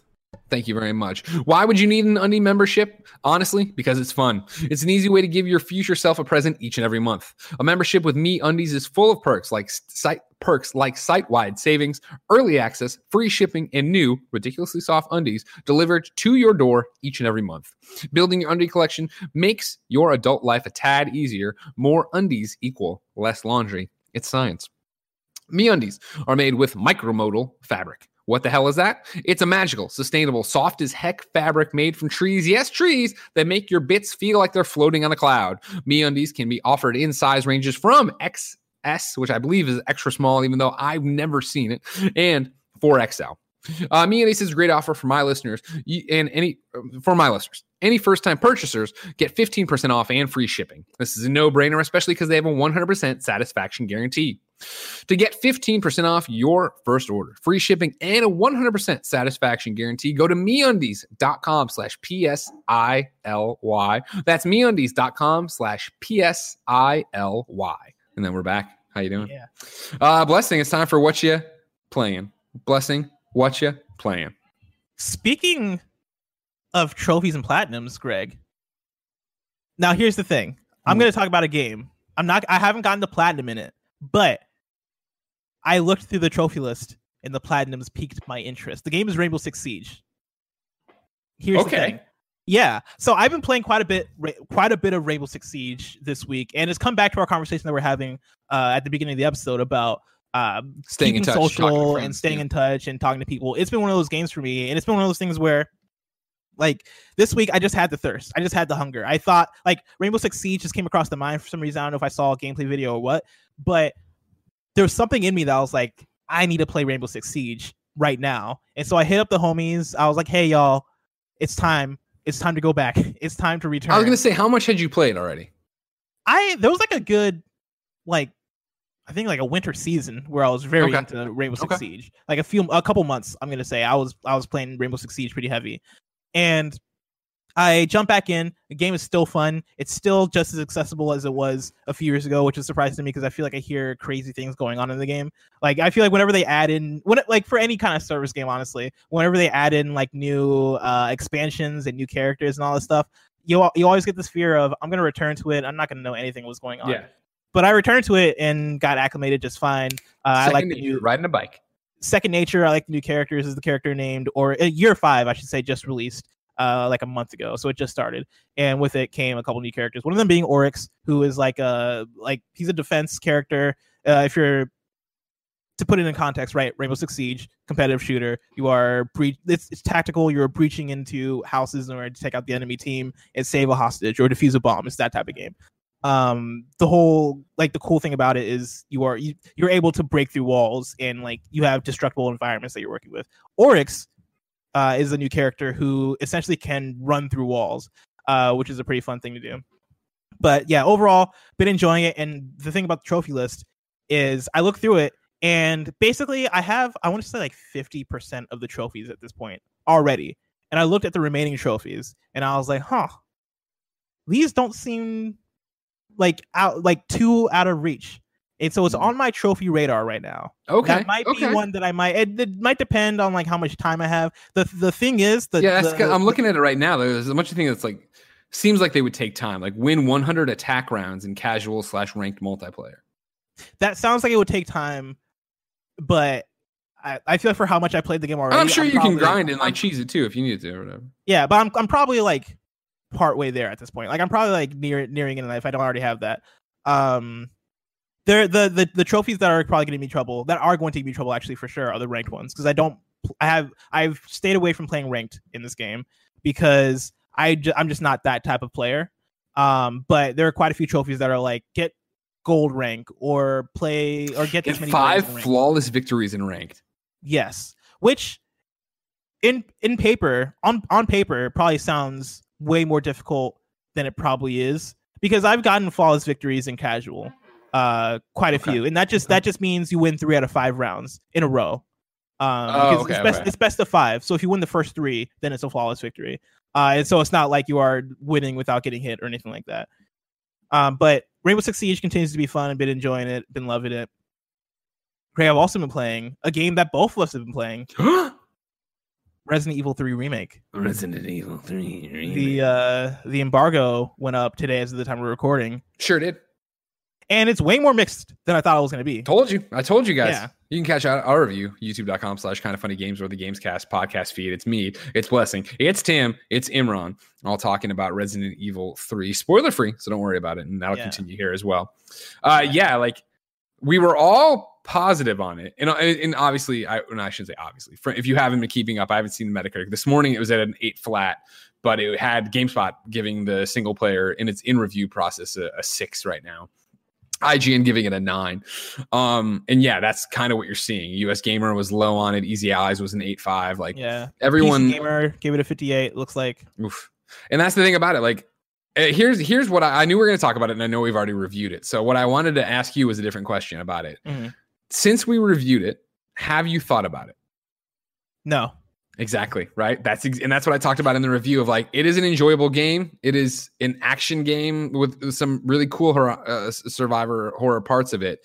But I beat it, and as soon as I beat it, like I I had the exact opposite reaction that Lucy O'Brien had when she reviewed it on IGN. Her opening paragraph is about how she beat it and then immediately restarted it. And I beat it and immediately deleted it from my cross media bar and haven't thought about it until this morning when Jen and I were walking. I was like, oh, their embargo's up. Right, our review's up. Oh yeah, yeah, yeah. And yeah. I say in the review, right, of like, it's just not Resident Evil 2. Whereas at Resident Evil 2, like, you know, in December doing game of the year list, we were thinking about Resident Evil 2. Like, Resident Evil 3, I'm not going to Yeah. think about again. Resident Resident Evil 2 remake is a game where by the time all the game of the year uh, events happened, I was like upset that Resident Evil 2 remake didn't seem to win anything. Yeah. Like no major game of the year award whatsoever. And Resident Evil 3, I'll be shocked if it's nominated this yeah, year. no, I don't. I don't think it will Like, be, and, and and it's not like that's what you judge this game by, but it is. No. I think what we all woke up to in the review is the shadow cast. The shoes are so big of Resident Evil Two that this game just didn't have a shot. And some And- people, yeah. you, you know, arguably the source material didn't have a shot, right? RE two versus RE three originally. I'm not qualified to talk about that at all, but I know some people were saying that as well. Yeah, this is also one of those things though that it it has the bone, it has the bones and like skin of Resident Evil 2. It looks like Resident Evil 2, it walks like Resident Evil 2, but it just doesn't it on every conceivable level, I feel like it just falls short of Resident Evil 2. When you look at all the all the things it tries to do with the same bones, like it tries to make a diff- it tries to make somewhat of a different type of game, being, being more action horror than survival horror Yeah, and uh where resident evil 2 felt like it took its time and felt fresh and surprised you with jump scares and all this stuff. Like resident evil 3 has a lot of the same jump scares and it has a lot of the same puzzle solutions and it, it just it does a lot of the same but in a way that is more brief in a way that is less uh that doesn't breathe as much in in its in its uh moments. Like there's there's certain moments where i should have i should have like been blown away by like a jump scare. And I think I, I think it was Imran who brought it up on our review that if Resident Evil 3 came beforehand, came out Yeah. before Resident Evil 2 remake, that might have that probably would have actually definitely made a difference to how I re- received it. But it coming after Resident Evil 2, I think uh blunted its blow like a, a lot. Um yeah. that's it's a I- it, yeah. it, it- You know, It's that's a great good game, encapsulation. of course, it's still a good game. It's just you know, I, my things stand by it of just like I think Nemesis, uh, the boss battles after he is initially revealed take away from him. I think uh, the it's a you know a, it took me five and a half hours for that campaign. There's not a real reason to play through it again unless you really want to, like Lucy did. Um, and it's still 60 bucks and i can't speak to how good resistance is except for the fact that i don't really feel like playing resistance i don't want to play resistance i haven't played Yeah. resistance but like if tomorrow blessing hit me up and was like oh man everybody loves it we should try it i'd try it but i don't know it's it's Yeah. yeah. like you said it's good it's a good game it's fun like i recommend it but i feel like it should have been a $30 download on its own just get the single Yeah. player and i wouldn't be surprised if eventually it is they like I feel like they could have done like forty dollars and and it'd have made way more sense. Like it feels like an it feels like Uncharted Lost Legacy, but not even as uh grand as that. Um but yeah, once again, still a, still a good game, just underwhelming. But Yeah. you know what I played that wasn't as underwhelming? Greg? what's that Uh the Beat Saber Timbaland. Oh, how did this turn out? Yeah, you you weren't you last we talked about it. You were like, well, they're not the Timbaland tracks I want, but Yeah, and and they're still not. They are they, they're modern Timbaland tracks, which which I haven't listened I haven't listened to Timbaland like that within the last like what five years. Like he's not really been producing hits the same uh, at the, at the same level as he was during like 2000 to 2010. And so like I, going into this pack, going into this music pack, I I had those expectations, and I feel like I feel like they just hit that. Like they're they're good songs. Um, it is it's it's not the hip hop that I wanted. It is it is definitely pop, uh, and like electronic pop, but the songs still slap. Like the songs are still good. It's still fun. and, and I also had the thing where like like I think I realized that I might be like good at Beat Saber because I went in hard. Oh. Yeah, Oh. I, I I went in hard, which sounds different from what I mean. Like I, I played hard. I still can't make that sound appropriate. I No, played on the hard mode. yeah, Yes. and uh, on one of the songs, I got a perfect combo first time. Damn, Rick. dude, look First at you. time. Look at you, Yeah. pro, new, pro gamer. He's going. He's going pro over here. And then I went to another song and I was like, you know what, man, I'm gonna put this on expert. And I got a I can't remember if it was an A rank or an S rank the first time, but I still got a Damn. very high rank the first You got time. it. Was- You got it. You're of those feeling things where I was there was one of those things where I was like, man, this might be uh this this might be my uh, my esport, Greg. Here's the question for you then: How close are that Beat Saber Platinum are you? Because the Beat Saber Platinum I gotta look at it, mainly about time. It's mainly about time, and I was doing really well when I started playing a long time ago, and then fell off, and then I play it more on Quest than I do anywhere else now. And so, I- like, it's there, but there are there definitely are like Yeah. get a bunch of S ranks and do a bunch of things on expert or whatever. But and that's my thing is like I when I when I go in and I play casually and I just play to have fun, that's when I start getting the perfect combos. But when I'm Sure. actually like trying, trying, that's when I get stressed out playing Beat Saber to like to get perfect combos specifically. Yeah, Um, and so I think that's the reason why I haven't even tried to get the platinum. But that may Sure. that might be a good one to check out. just look I into it. I'm saying look into it. I want to say earlier in, one- in one of the earlier episodes, I talked about how I usually get like a platinum a year, and I didn't get one last year, and so I, I think I kind of want to see if I can get two this year. Uh, which is why I was looking at the Rainbow Six thing. I might, I might, I might check out Beat Saber, see what that's all go. about. Keep working on it because you're going to be locked up for a long time. Apparently, don't worry about And it. then, and then lastly, I, I finished up Untitled Goose Game. I played, I played most of it last week. I think Kevin mentioned though. yeah, I was gonna say Kevin. Kevin's the guy who pushed you over last week to go through and actually Yeah. finish it. Was I it worth it? Shit. Kevin said you had to. uh yeah kevin kevin was the one that uh encouraged me to finish it and i went and i finished it and kevin was right the ending of that game Right? It it's actu- fun. like it didn't make it a game of the year contender by any means but that ending might have made it like I, it, it definitely brought up my enjoyment of it like multiple fold like Fuck, I, all I right. i legit was like oh okay that's it's not anything revolutionary it's not sure, like sure, sure. the ending of I, I like it's not like a sixth sense like oh snap like the goose meant capitalism or anything like that it's not that but but I, I finished it and I was like, what a clever game. What a clever little game that they created. I enjoyed it. good. Um. So yeah, uh, for me this week, played Resident Evil Three, like we talked about. That was one of the games for a review we were working on that was embargoed. So like last week, we couldn't talk about it when we were playing it, trying to beat it. And then right now, we are also working on a game that is embargoed and redacted that I can't talk about yet. You are as well. Um, Yeah. so I've done a bunch of. I, I I would say the two reviews I'm working on have taken or whatever the two reviews I have and have uh, worked on and have been working on uh, are taking up all my time. But outside of that, I got in literally one match of Predator Hunting Grounds on a Friday night. Oh, yeah. Downloaded it as soon as it dropped. Got in there. Took me three minutes to get a match. Got in. Uh, all randoms.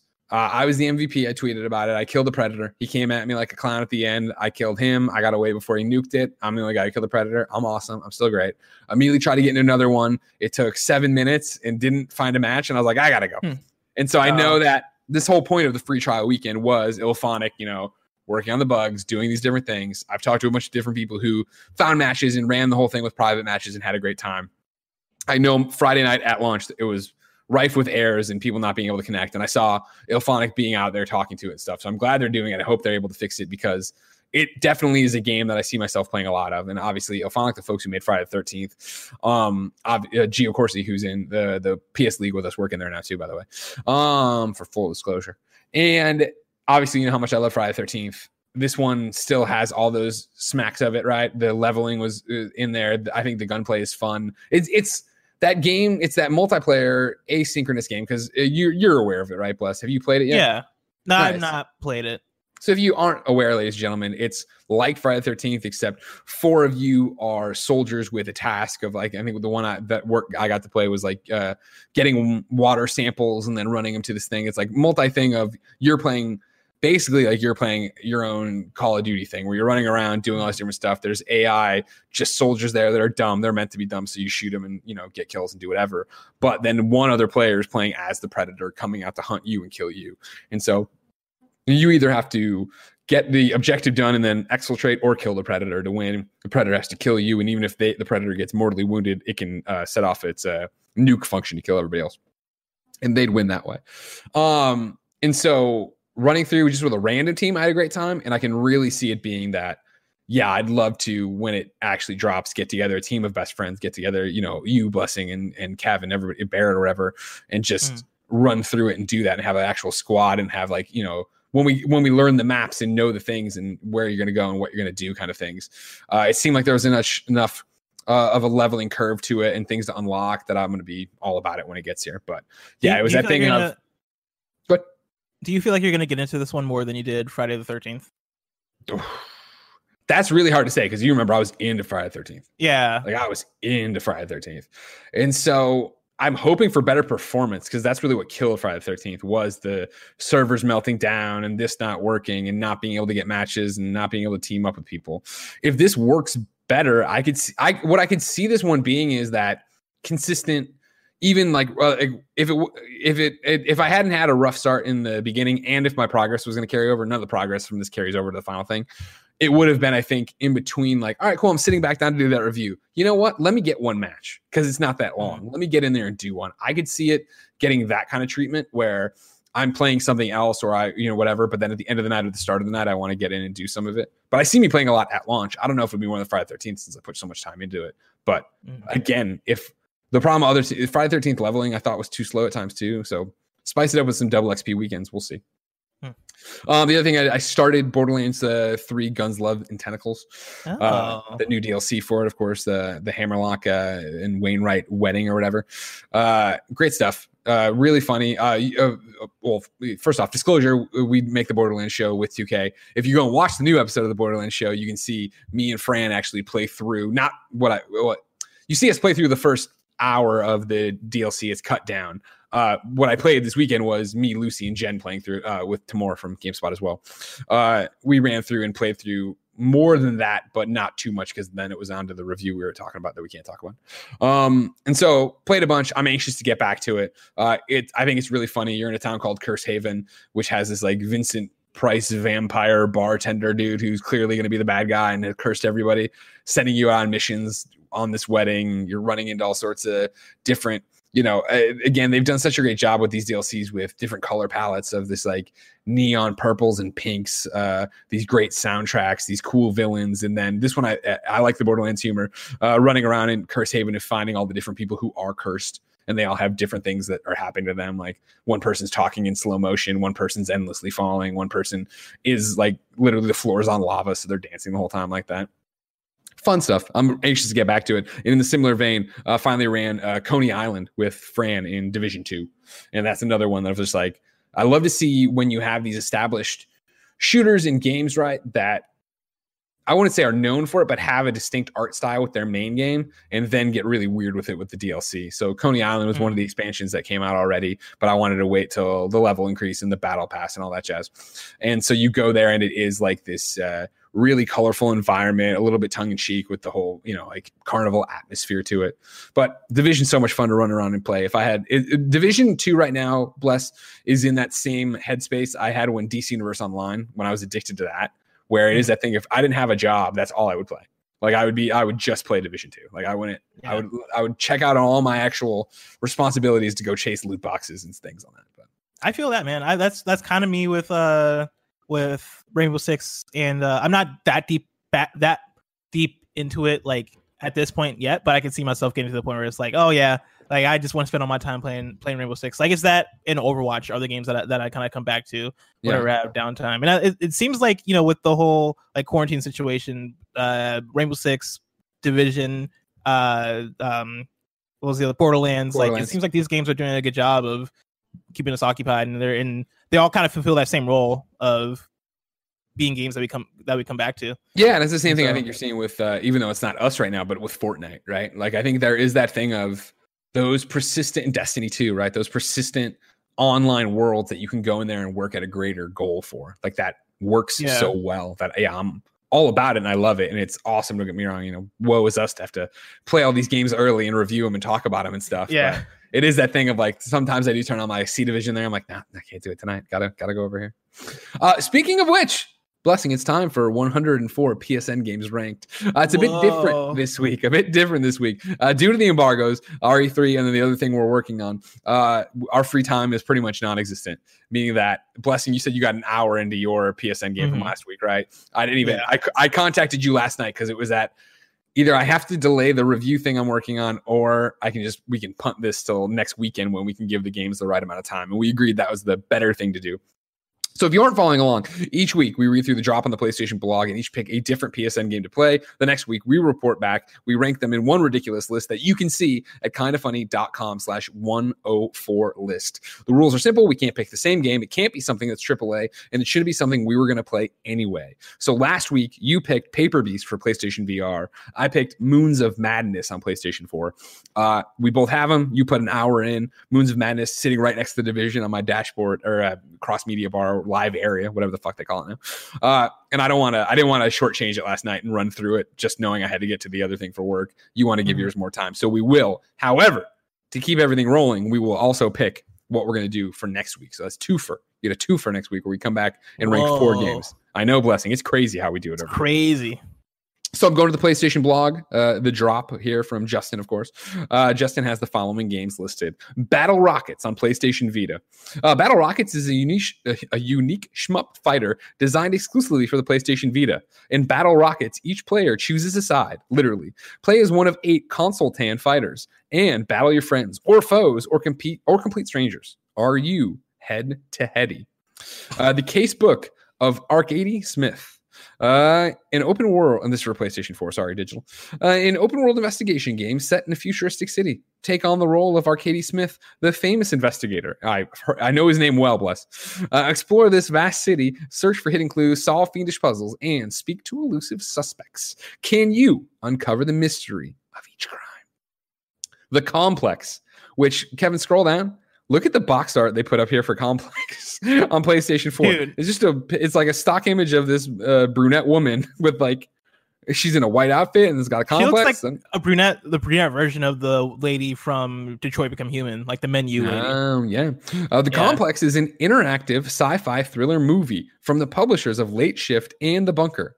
After a major bioweapon attack on London, two scientists find themselves in a locked down laboratory with time and air running out. Your actions and your relationship with each with other characters will lead you to one of eight suspenseful endings. The Complex is an interactive sci-fi thriller movie. Kevin's throwing it up there right now. So it, it isn't stock art. It is this woman. Mm, Look at them acting. Yo, I am into this. I know. I was like, oh, I was like, holy shit! Actually, I like this. Who lives? Who dies? How will you? Yeah, it seems like it has it has Erica vibes. It does have Erica vibes. I'd love to see. Yeah, that's what I'd love to see is like gameplay. Am I just like, oh, here it is. See, Yeah, that, no, this is you're just choosing. all right. Did you like Erica? No, it was Yeah. terrible, but I like those types of games. Like I'm Yeah. very like like I'm very lenient when it comes to like the the interactive adventure. The problem I had with Erica, like, I don't mind the choices. That's cool. Choose your own adventure. It was like the all right. Now turn the handle and like light the candle. I was like, what the fuck is this? Like, that was weird. crap. My problem with Erica was that story was nonsense. Yeah, I didn't give it long enough to really get into that. I Uh, finished it and man, You regret that time. Uh, Curious Yeah. Expedition is coming to PlayStation 4. Curious Expedition is a roguelike expedition simulator set in the late 19th century. Take on the roles the role of historical personalities and venture forth on expeditions for to unexplored regions on a quest for fame, science, and of course fortune. Don your pith helmet and khakis and make your way through a lush, procedurally generated world filled of wonder and mystery. Final Assault comes to PlayStation VR. Uh, Final Assault is an action packed World War II themed RTS built from the ground up to utilize the power of VR. You said RTS, and I'm not even going to read anymore. Good Goliath comes to PlayStation VR. Uh, Good Goliath is an arcade action style game where the player is a giant. Is a giant battling hordes of little foes with wave based tower defense gameplay where players are the tower, yeah, are the tower, catch, dodge, and throw pitchforks, uh, barrels, and even tiny enemies. Battle armies, mini bosses, uh, and colossal monsters in vibrant worlds right out of a storybook. Uh, Hyper Parasite comes to PlayStation 4. Uh, a roguelike twin stick shooter slash brawler that never plays the same twice. Collect and control 60 different characters uh, as the body snatching alien parasite with a grudge against humanity. Fight to the top of the food chain, possess the president, push the big red button, and one up the human race. Fuck, that sounds great too. Uh, Immortal Legacy, The Jade Cipher. This comes to PlayStation 4. Delve deep into the origins of a sinister Chinese legend and unearth the secrets of an island's forgotten past in this pulse pounding adventure. Explore a nightmarish island surrounded by mis- in mystery. Survive against uh, enemies using an array of weapons, uh, crack intricate puzzles, and uncover the disturbing truth. Uh, Operancina, Operancina, The Stolen Sun, PlayStation 4. This is one that debuted at the Kinda Funny Game Showcase, and I can't say its name, sorry. Operancina, The Stolen Sun uh, embraces everything you love about classic first person dungeon crawlers, embracing the old school turn based RPG experience with modern sensibilities. Gather your team of memorable characters and guide them through a world inspired by Central Europe, European mythology, where history meets legend. Overpass. Take control of big name buggies and quads to negotiate screens, scree slopes, steep inclines, and various obstacles of extreme off road and technically challenging tracks. Find the best route and manage your acceleration, differentials, and drivetrain to dominate local or online competitions. It sounds, it looks like Smuggler's Run in the art, and then it sounds incredibly nerdy. Yeah. And not about, but I mean, manage your acceleration, differentials, and drivetrain. Lord, I mean, it sounds like uh trials. No. Right? That sounds like it's like more like a sim thing of how are you going to get this car over this Yeah, thing. definitely a Oh. Yeah, okay, trials. no, that makes sense. Persona 5 Royal is out, PlayStation 4, AAA, of course. And I think Bless is already going to play it. I should play it at some point, I know. And it's beat it. Very 'cause I played it. You know what I mean? Random Heroes comes to PlayStation 4 and Vita. It lives. Stop an alien invasion by teaming up with a bunch of random heroes. The Earth is being invaded by terrifying aliens. It's up to you and a bunch of random heroes to save the day and stop the invasion. Shoot and jump your way through over 108 levels to stop the alien menace and bring peace to the planet. Will you be able to survive? Resident Evil 3 comes to PlayStation 4, of course. AAA, don't need to worry about it. Snaky Bus comes to PlayStation 4 digitally. Snaky Bus is an absurd arcade driving game and frantic score chasing experience where the biggest danger is yourself. Wind through city streets, pick up as many passengers as you can, and deliver them to their destination to increase your score and the length of your bus. Totally reliable digital. Uh, are you pulling up a trailer there, Kev? Is this, is this Snaky Bus? I've seen Snaky Bus. Uh, Snaky Bus is very interesting to me. Hmm. Just look at it. Look at that giant bus you got This- there, bus. Yeah, no, that actually looks something I could amazing. yeah. I that looks really fun. Yeah, it does. Yeah, it does, buddy. Uh, totally reliable di- digital. Oh, God, I'll get it here. Totally reliable delivery service on PlayStation 4. Oh. Buckle up your back brace and fire up the delivery truck. It's time to deliver. Join up to three of your friends and haphazardly get the job done in an interactive sandbox world. Delivery attempted. That's a totally reliable delivery service guarantee. And then War Room, the final game of the week, comes to PlayStation Vita. It lives. Experience a 10 minute dive into the unknown depths of the multiverse. War Room is an interactive art experience born in the minds of two holographic entities, Michael Ridscher and Serge Boulat. It is designed to reveal things about ourselves and measure our imagination. Wow, Greg. It is uh, designed to reveal things about ourselves and measure our imagination. There are choices today. Bless, there are choices. There are choices. I'm between like quite a few right now because the the prospect of War Room only being a 10 minute long experience is very tempting.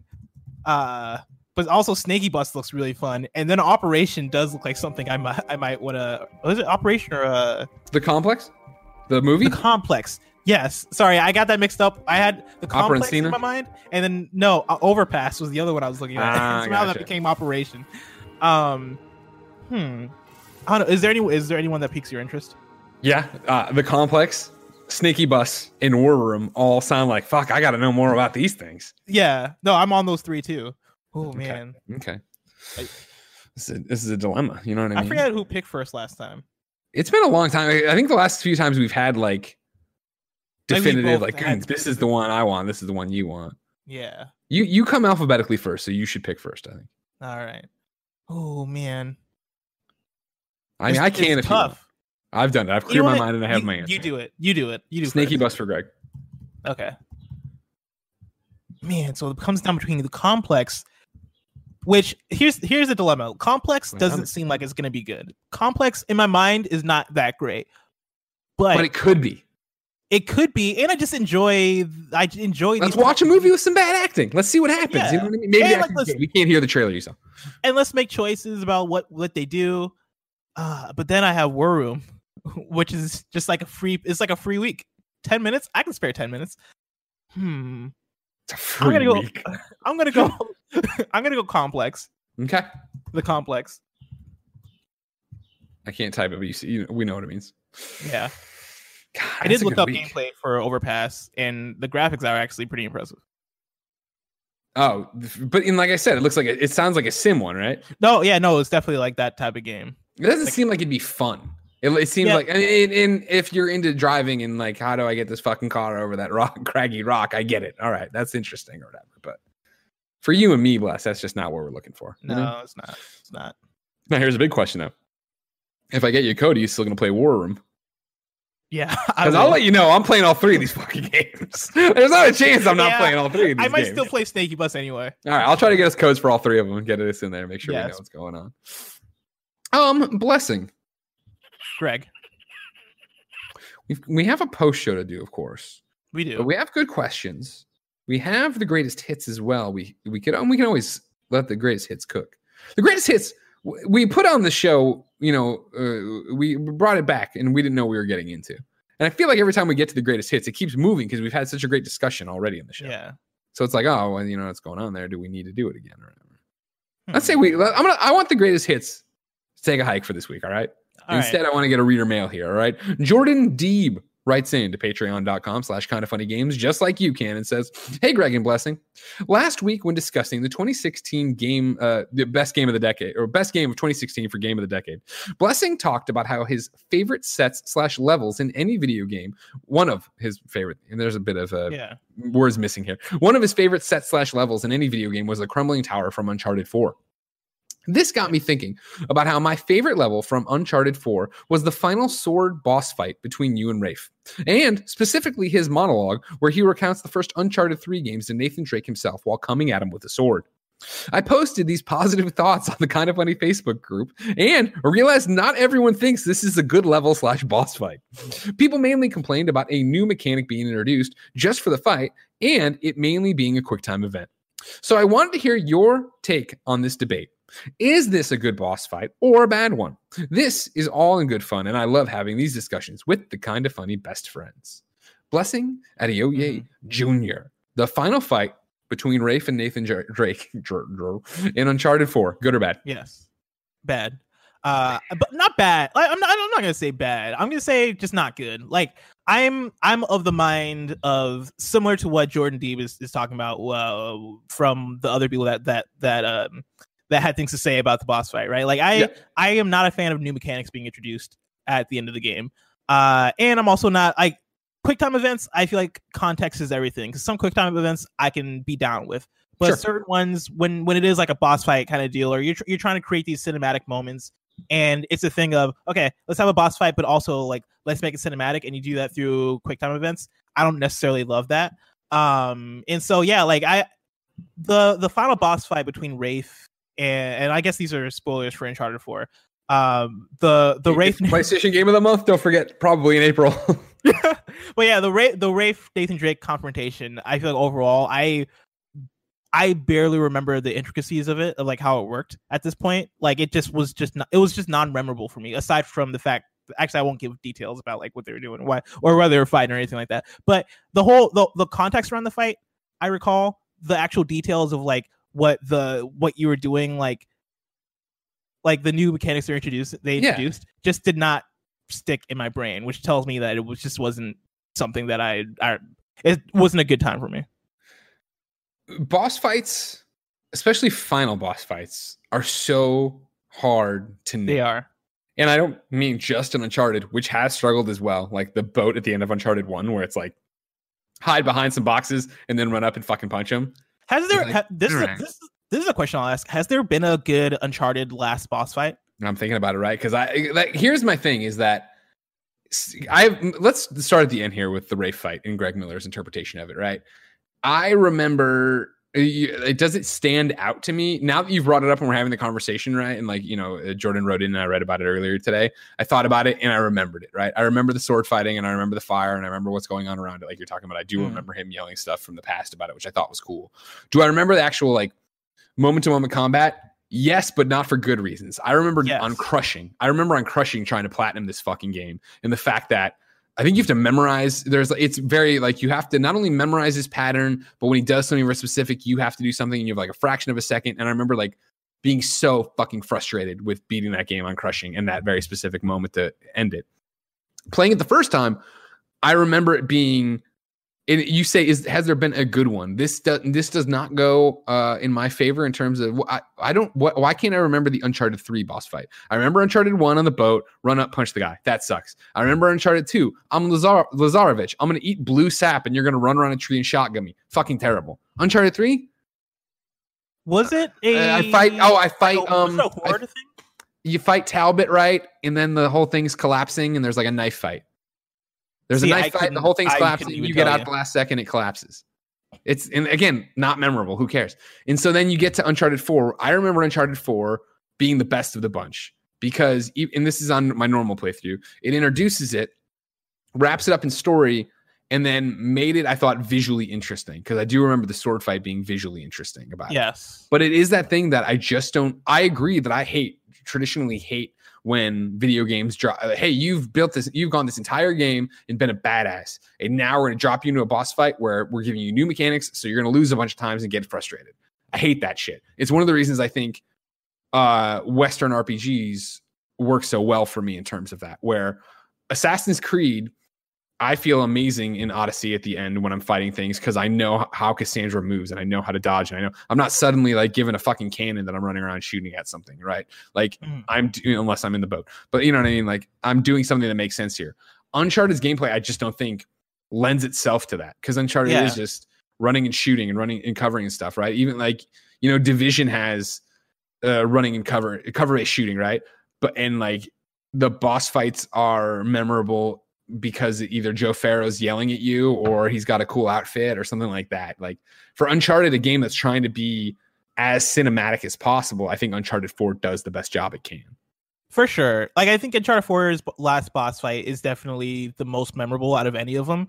But when it comes down to the gameplay of it, I like that's where it kind of falls apart to me. And I, I think the thing for me is that I'm not necessarily like of the mind that every game needs to have a final boss fight. And I th- and I think you look at a game like Last of Us, another, another Naughty Dog game, and that game didn't have a final boss fight. Like there's a there's there's a certain fight that I can you can probably like put in that category of like this was like the last big fight in the game, but there's not like a final boss or anything like that game. You we go through those final moments, and it is instead of a final boss fight or instead of like this big build up to this Yeah. uh this mechanical like we're gonna introduce a new mechanic and now you're gonna have to fight this guy or whatever, right? It it it it, it builds up to its final moments and it punctuates it with emotional res- resonance and and um like tension in the story as opposed to like making the player fight through this thing. Like final final boss fights and probably most games are like the bane of my existence. Totally. I don't- They're like, I don't why understand- did we need this? Why did we want who wanted this? Who wanted it to be like Like even Doom Eternal, which is uh w- like one of my favorite games of the year so far. Like the- I get to the final boss fight there, and I'm like, okay, sweet, a final boss fight that I'm just gonna I'm gonna struggle through that, and I'm not gonna d- say anything about what it is, but it's just one of those things where it's like I don't necessarily want to do this unless it's something that's really cool or something that brings everything together in a really nice really nice way. The most recent boss fight that I played that I thought was incredible uh, was Astrobot Rescue Mission. Like that final boss fight takes all the mechanics that you learned throughout playing the whole game and implements them super cleverly in this final boss fight that is basically a gauntlet of everything you've learned and it doesn't do it in an obnoxious way. It doesn't do it in a way where it's like oh yeah we're just turning the difficulty way up. Like it's not that. It is just hey what you've learned throughout the whole game we're just going to put it to the test and that's it and you're going to have a fun time. It's going to be this big grand thing. And it, and it, and it was the same like we're going to create a big moment like we like like they do in the at, at the end of the uncharted games or at the end of uncharted 4 right? Like this this this cool set piece moment and they do that in astrobot uh and the way the the way in which they they pull everything together and make it not not introducing anything new taking what you've done contextualizing it in a way that ma- that makes sense and making it fun like that that's it and i think they pull it off Yeah, it's the culmination of everything, right? That's that's Yes. and that's what I'm saying with you know like in a, the Odyssey fights, right? Of like it's a culmination of what I've learned and perfected over the hours of the gameplay. Whereas, Mhm. yeah, for an Uncharted to be dropped in there and like, what am I, I? I hate it when I'm playing a boss fight and I'm like, what the fuck am I doing wrong? Like this isn't going the way it's supposed to. I'm clearly not doing what you want me to do, which is frustrating me and also then making me look like a moron in this game I've played forever. And it's what I always talk about is like how many games fuck that up and they're the last moments you have with it are pure frustration. Cause you're just like, well, this isn't even what the fucking game was. I I, w- I didn't play this kind of game. I was playing a different kind of game, and now it's this game, and I don't want this. yeah Yeah, No good. I'm with that. Blessing. Greg. We ask people to write into patreon.com slash kinda funny games where you can get the show ad free along with the post show we do and give us their PSN profile to, in hopes of being the PSN profile of the week. Today's comes from the Portland Kevin. The Portland Kevin wrote in and says, Hi, Greg and Blessing. I present my PSN profile for you for your approval and mockery, sirs. Uh, the PSN name is ToasterBunny. All one word, ToasterBunny. Uh, I've been going for the Vanquish Platinum Trophy on PS3 during this quarantine. I played the game back in 2011, and every few years I attempt to finish Tactical Challenge 6. The tactical challenges are notorious for keeping players from earning the platinum, especially number 6. Earlier this week, I finally fucking did it. My heart was pounding as that gold and then platinum trophy popped, and I immediately synced my trophies to make sure I had it on my account. Uh, the game now is my longest platinum at eight years and seven months. Jesus. This very proud trophy now sits alongside Dead Space 2 plat and both Shadow of the Colossus plats, PS3 and PS4. Also, you may notice that my 10,000th trophy is the Bloodborne Platinum, uh, and I earned it on Oh. the 10th anniversary of trophies being, trophies being implemented July 2nd, 2018. I did notice that, Portland Kevin, and I do really appreciate you did it on the anniversary. I'm gonna get my 10,000th platinum on July 2nd, 2018. That's pretty That's dope. beautiful. 10 year anniversary. Whoa. July 2nd. That's my birthday. Wow, bless. Yeah. Maybe we'll be able to go you did that for me. this year. Uh, of Yeah. course, Kevin has already pulled up looking at psnprofiles.com, a great website you should support. You can see ToasterBunny here. Uh, bio says pizza. Uh, we're currently 47 uh, in PSN trophies, uh, and total trophies is 11,832. Uh, most recent platinum is Vanquish. Behind that, Oxenfree, Donut County, NieR, Goat Simulator, Minit. Jared Petty's happy somewhere. Uh, Guacamelee, Metal Gal, God of War, Inksplosion, uh, platinum that is cheap Uh. and drove me away because I hated it so much. The game. Uh, Trine three, another Metal Gal, God of War three remastered, a Hat in Time, another Explosion, 2064 Read Memories, and so on. Got mul- Oh. multiple dagger I- hoods in here. Philip, So back to back to the conversation of me getting uh getting my two platinums this year. I'm looking at uh the vanishing of Ethan Carter, who who he got uh in what five hours and three minutes. Yeah, Oh wait, no, is that a platinum or is that just hundred percent? I have right now. I'm looking at just his hundred percent or just his platinum. You're looking at something different, so I can't Oh. tell you what you're looking at. At Toaster at, at the okay, no, never mind. It's, it's 100%. The vanishing of Ethan Carter that ToasterBunny got. Wait, are we looking at the same profile? Yeah, we are. Okay, I'm just. I was trying to search for something. That's all. Calm down. gotcha, gotcha, Don't get in my face about it. gotcha. Is that right, Ethan Carter? The vanishing of Ethan Carter, yeah. Yeah. Okay. What was the No movie, platinum. Kevin? I'm gonna need your help on this. one. What was the? uh Ethan Hunt. No, no, close. Thank you. The other one, the John somebody Carter. from Mars. John, from Carter. Mars. Wow, it was the second guess. All right, we got it. Yeah, you're there, Kevin. We're Yeah. right there. We're sunk up today. You know, I watched it. I didn't hate it. I mean, it was. I didn't. I like that movie too. Yeah. Wow. Uh, but yeah. Sorry. Go ahead. Oh, I didn't say I liked it. I said, wait. Oh, oh, that was the wrong button there. Uh, looking at his trophy cabinet, as he said, yeah, right now his most his platinum that is the mo- ultra rare, only two point five three percent of people have it over here, is the Shadow Colossus one, followed by yeah the Dead Space two, uh, the Final Frontier, and man. Fuck you! I wanted that Dead Space 2 platinum so bad, and I worked at it. But that's the one where you can only save like twice, I think, or something. And if you and to get the trophy for it, and so I did it, and I got killed in the elevators, and I played for like multiple hours and died in the elevators, and I was like, never again. Hmm. Shut it off. Walked away. Because you got to walk away sometimes, bless. No, I feel you on that. Boo, cowards. Greg Miller's a coward too. Boo. Boo. Speaking of walking away, ladies and gentlemen, that's the end of PS I Love You XOXO. We're going to do a post show. You can get it at patreon.com slash kinda funny games where you can give us your questions, comments, concerns, and everything under the video game PlayStation Sun. Remember, PS I Love You XOXO comes to you each and every Tuesday on youtube.com slash kinda funny games and podcast services around the globe. Uh, if you like it, please consider supporting it. No matter where you get it, rate it, share it, tell your friends they, they'll like it too. They'll come over and listen to people talk about PlayStation for a long time. It's fun times. Um, Get me in with your PSN profiles. Get me with your reader mail. Tell me about anything else that crazy is going on. Blessing, what else you got? Uh, stay home. Stay home. Wash your hands. Do Wash all your that hands. stuff. Be clean. Stay healthy. Ladies and gentlemen, until next time, it's been our pleasure to serve you. Boo, cowards. Bunch of cowards. Boo.